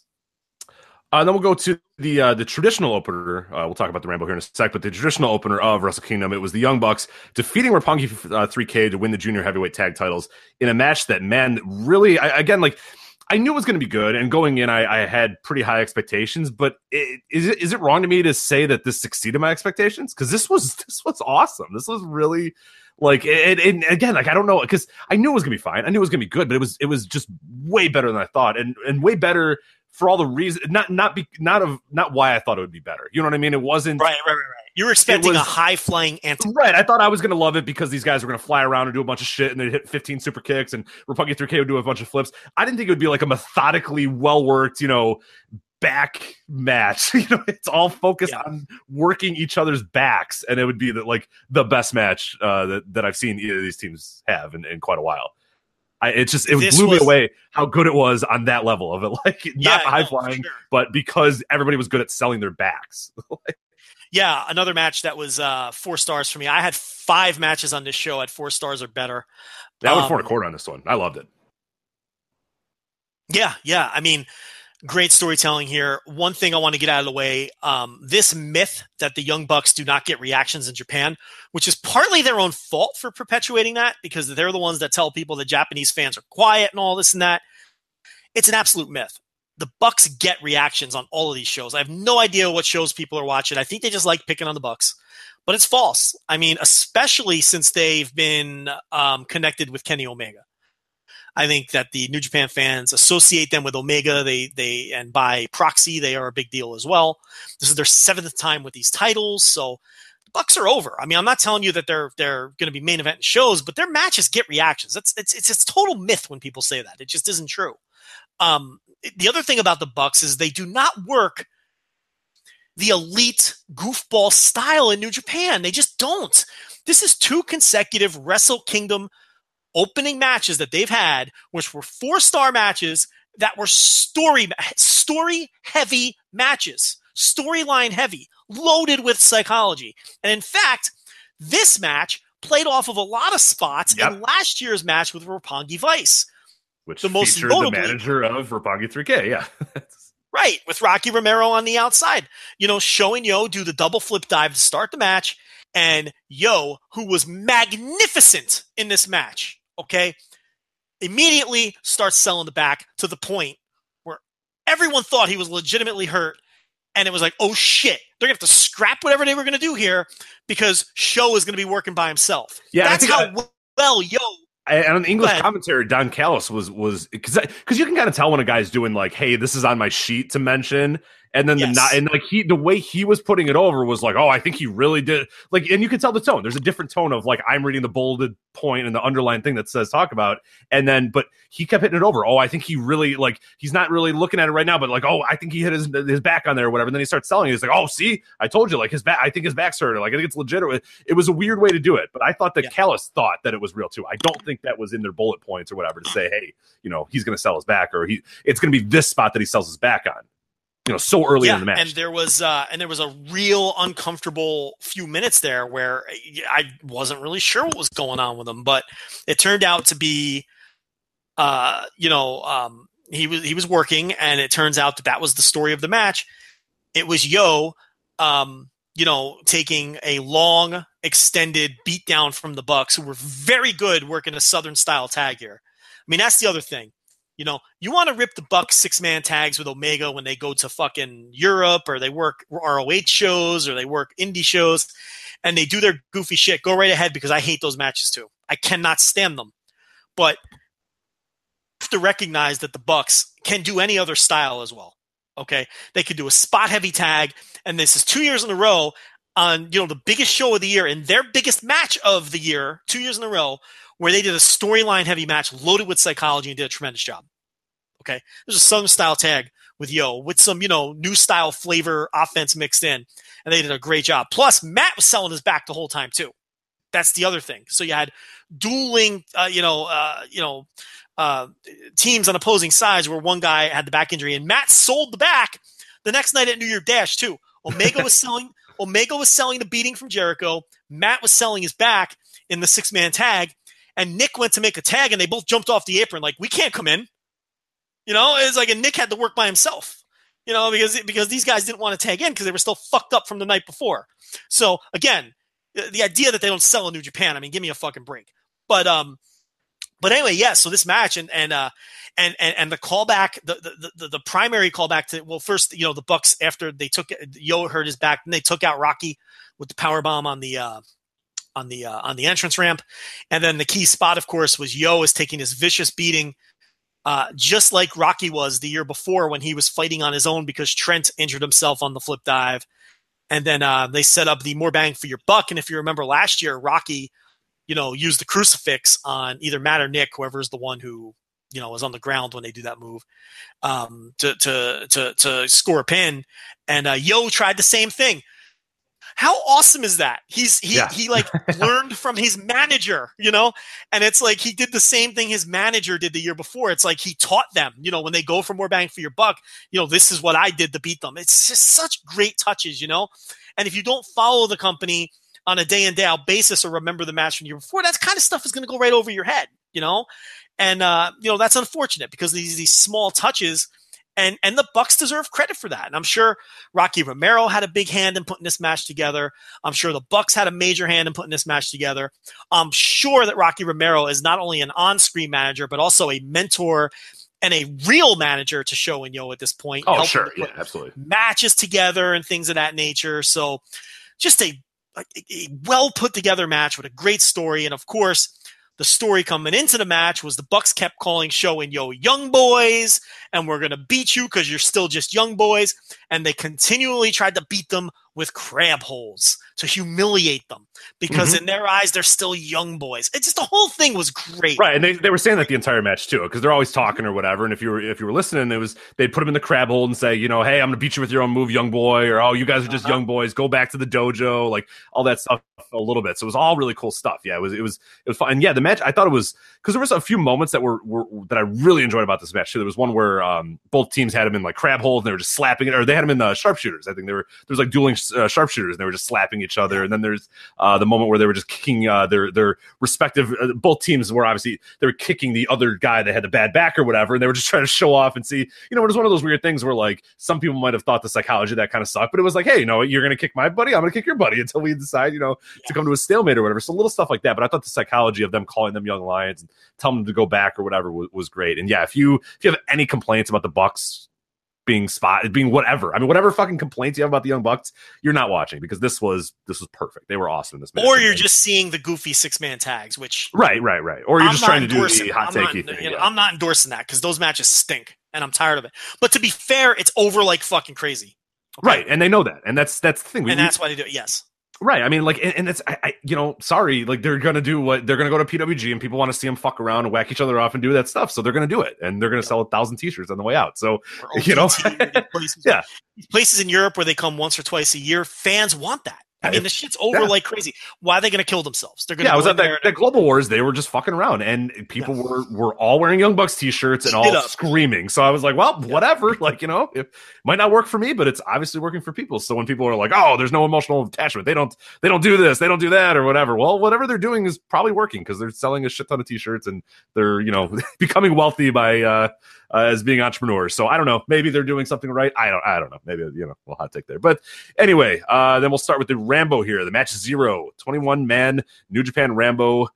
Uh, Very quickly on that tag yeah, though yeah. too. Um, I know I wanted Roppongi 3K to win. You did too, but in the manner in which the Bucks won, I now don't have a problem with that. No, it's fine. And now it gives, you know, I, I kind of like the, the chase now. And so now Roppongi goes to the chase, period, which is it, it's fine. Yeah, I, I still wanted them to win, but it's fine. You know what I mean? It, it, it's But either the way. way that it played out, now I, I don't have a problem with it because I like the story that they told and the way it played out. So, um, and and now I'm really into a rematch and to see how that goes. And I should mention that Sho is one of the best hot tag guys in the business already. I mean, he comes in and just throws German suplexes and kick and you know buzz buzzsaw kicks guys in the head.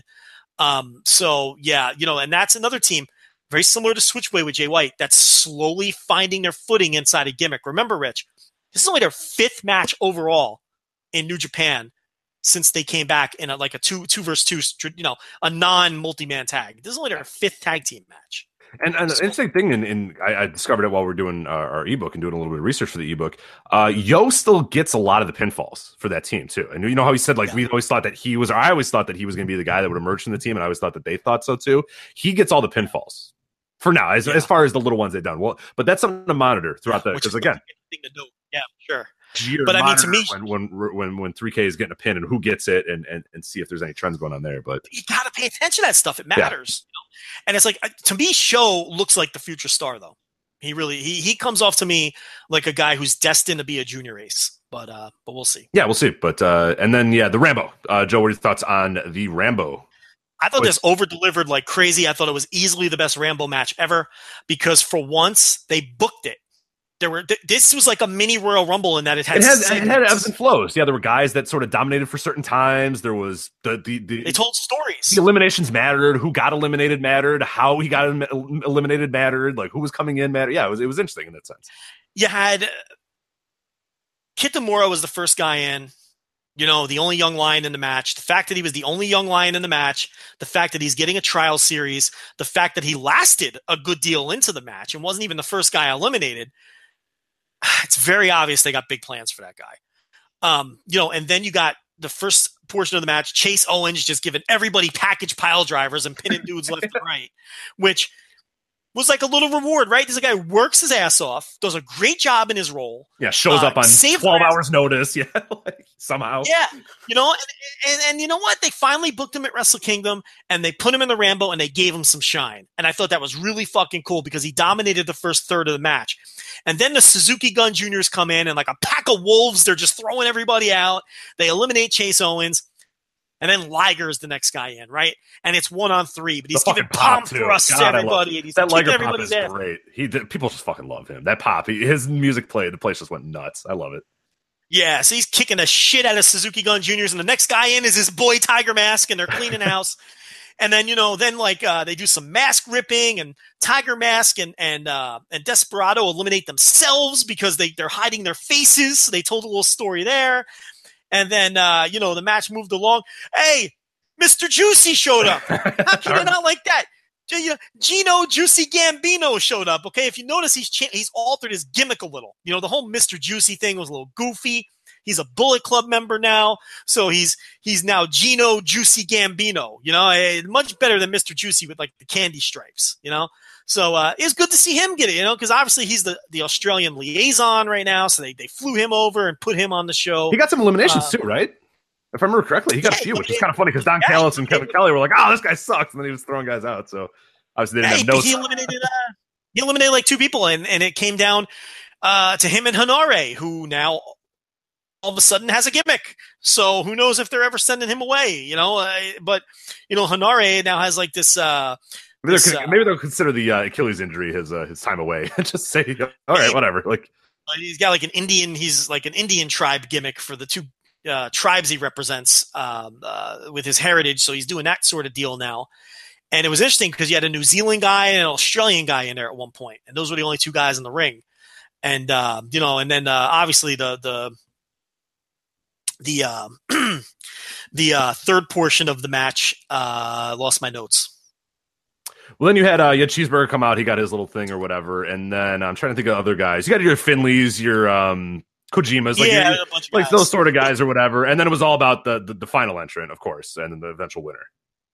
Yeah, it was uh, Ten Koji came in. Um, Right? Okay, yeah. Ten Koji. came in back back, yeah. And then it was Tenkoji, Cheeseburger, and uh, and Kakihara, who was the last entrant. The UWF music played, and um, Kakihara came in. I'm pretty sure it was Kakihara uh, and Cheeseburger with Tenkoji at the end.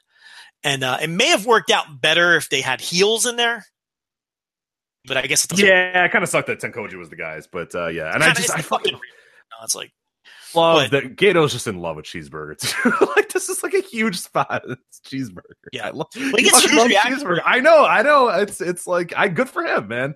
Gedo's got his guy. Like yeah, it's it's it's you know it's a good it's a good gimmick to have.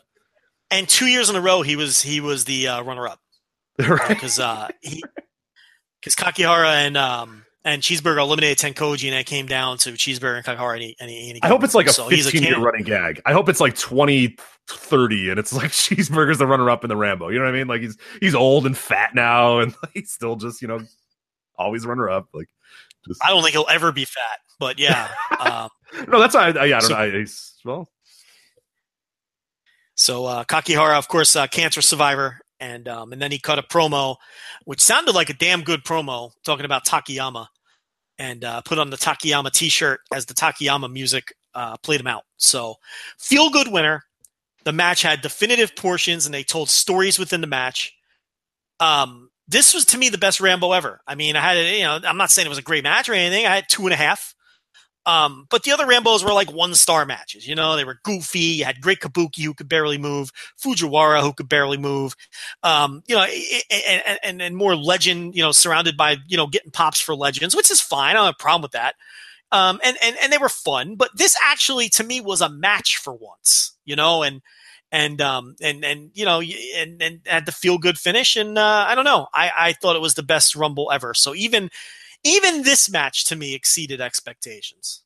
Uh, and, and, speaking of Takayama, you, uh, too, I know a lot of the fans or a lot of people listening to this uh, helped uh, with the uh, Erica, Real Hero Erica, and, and a bunch of other these the Purocast guys were doing it as well. The raising money for the Takayama uh, to give to Minoru Suzuki, and he got it. And there's a great picture of Minoru Suzuki with you know Damon from the Purocast, uh, Eric, and a bunch of other guys uh, delivering the money. Minoru Suzuki tweeted out earlier uh, a picture of it saying, you know, US USA wrestling fan becomes the heart. Me and Takayama activity on Facebook. Participants approximately four thousand people. This time it's central figure Eric, Damon, Brian, Fumi gathered donations totaling seven hundred and seventy five thousand yen and their families absolutely delivers. Thank you, everybody. So yeah, awesome. Minoru Suzuki. Uh, so yeah, a lot of money got sent uh, to help out Takayama, and uh, yeah, great moment. They get delivered it, hand delivered it to Minoru Suzuki. I know a lot of guys uh, played a part to make sure that Suzuki would get it in his hands on that night too. So yeah, really cool uh, moment there. So yeah, there's a lot of stuff for for Takayama in the show, and and, and this is a great moment too in the Rambo for him as well. So um, and, and Kakihara too, because I mean he's a cancer survivor as well. So it's, it's it's cool. It's a cool moment for that, and that's, that's exactly what this Rambo should be. It should be for moments like this, cool moments, things that are, are just kind of you know doesn't matter. It, it's whatever. But then you like you said, the heart of it still had some purpose and had some meaning or whatever. So. Joe, that's Wrestle Kingdom, and we are out of time exactly as we predicted. This, uh, but I'm glad it, it always does take up the whole show, and and it's good. I, I I don't want the day when Wrestle Kingdom doesn't take up our entire. There's no, I have no problem with this taking up the entire three hours once a year.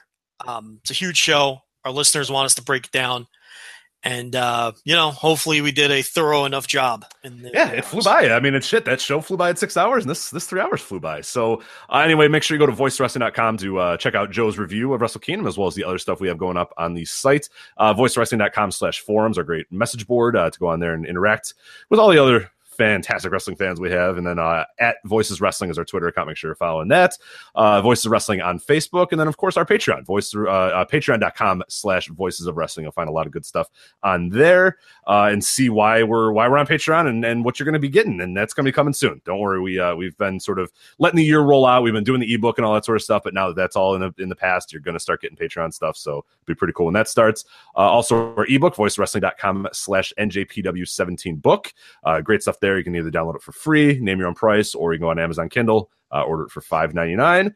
Uh, and then, of course, our sponsor, SeatGeek. Uh, use promo code VOW, twenty dollars off your first SeatGeek purchase. Download the app, promo code VOW, get twenty dollars off your first SeatGeek purchase. And for Joe Lanza, I'm Rich Kraetsch. We'll see you next time on the Voice Wrestling Podcast. Take care.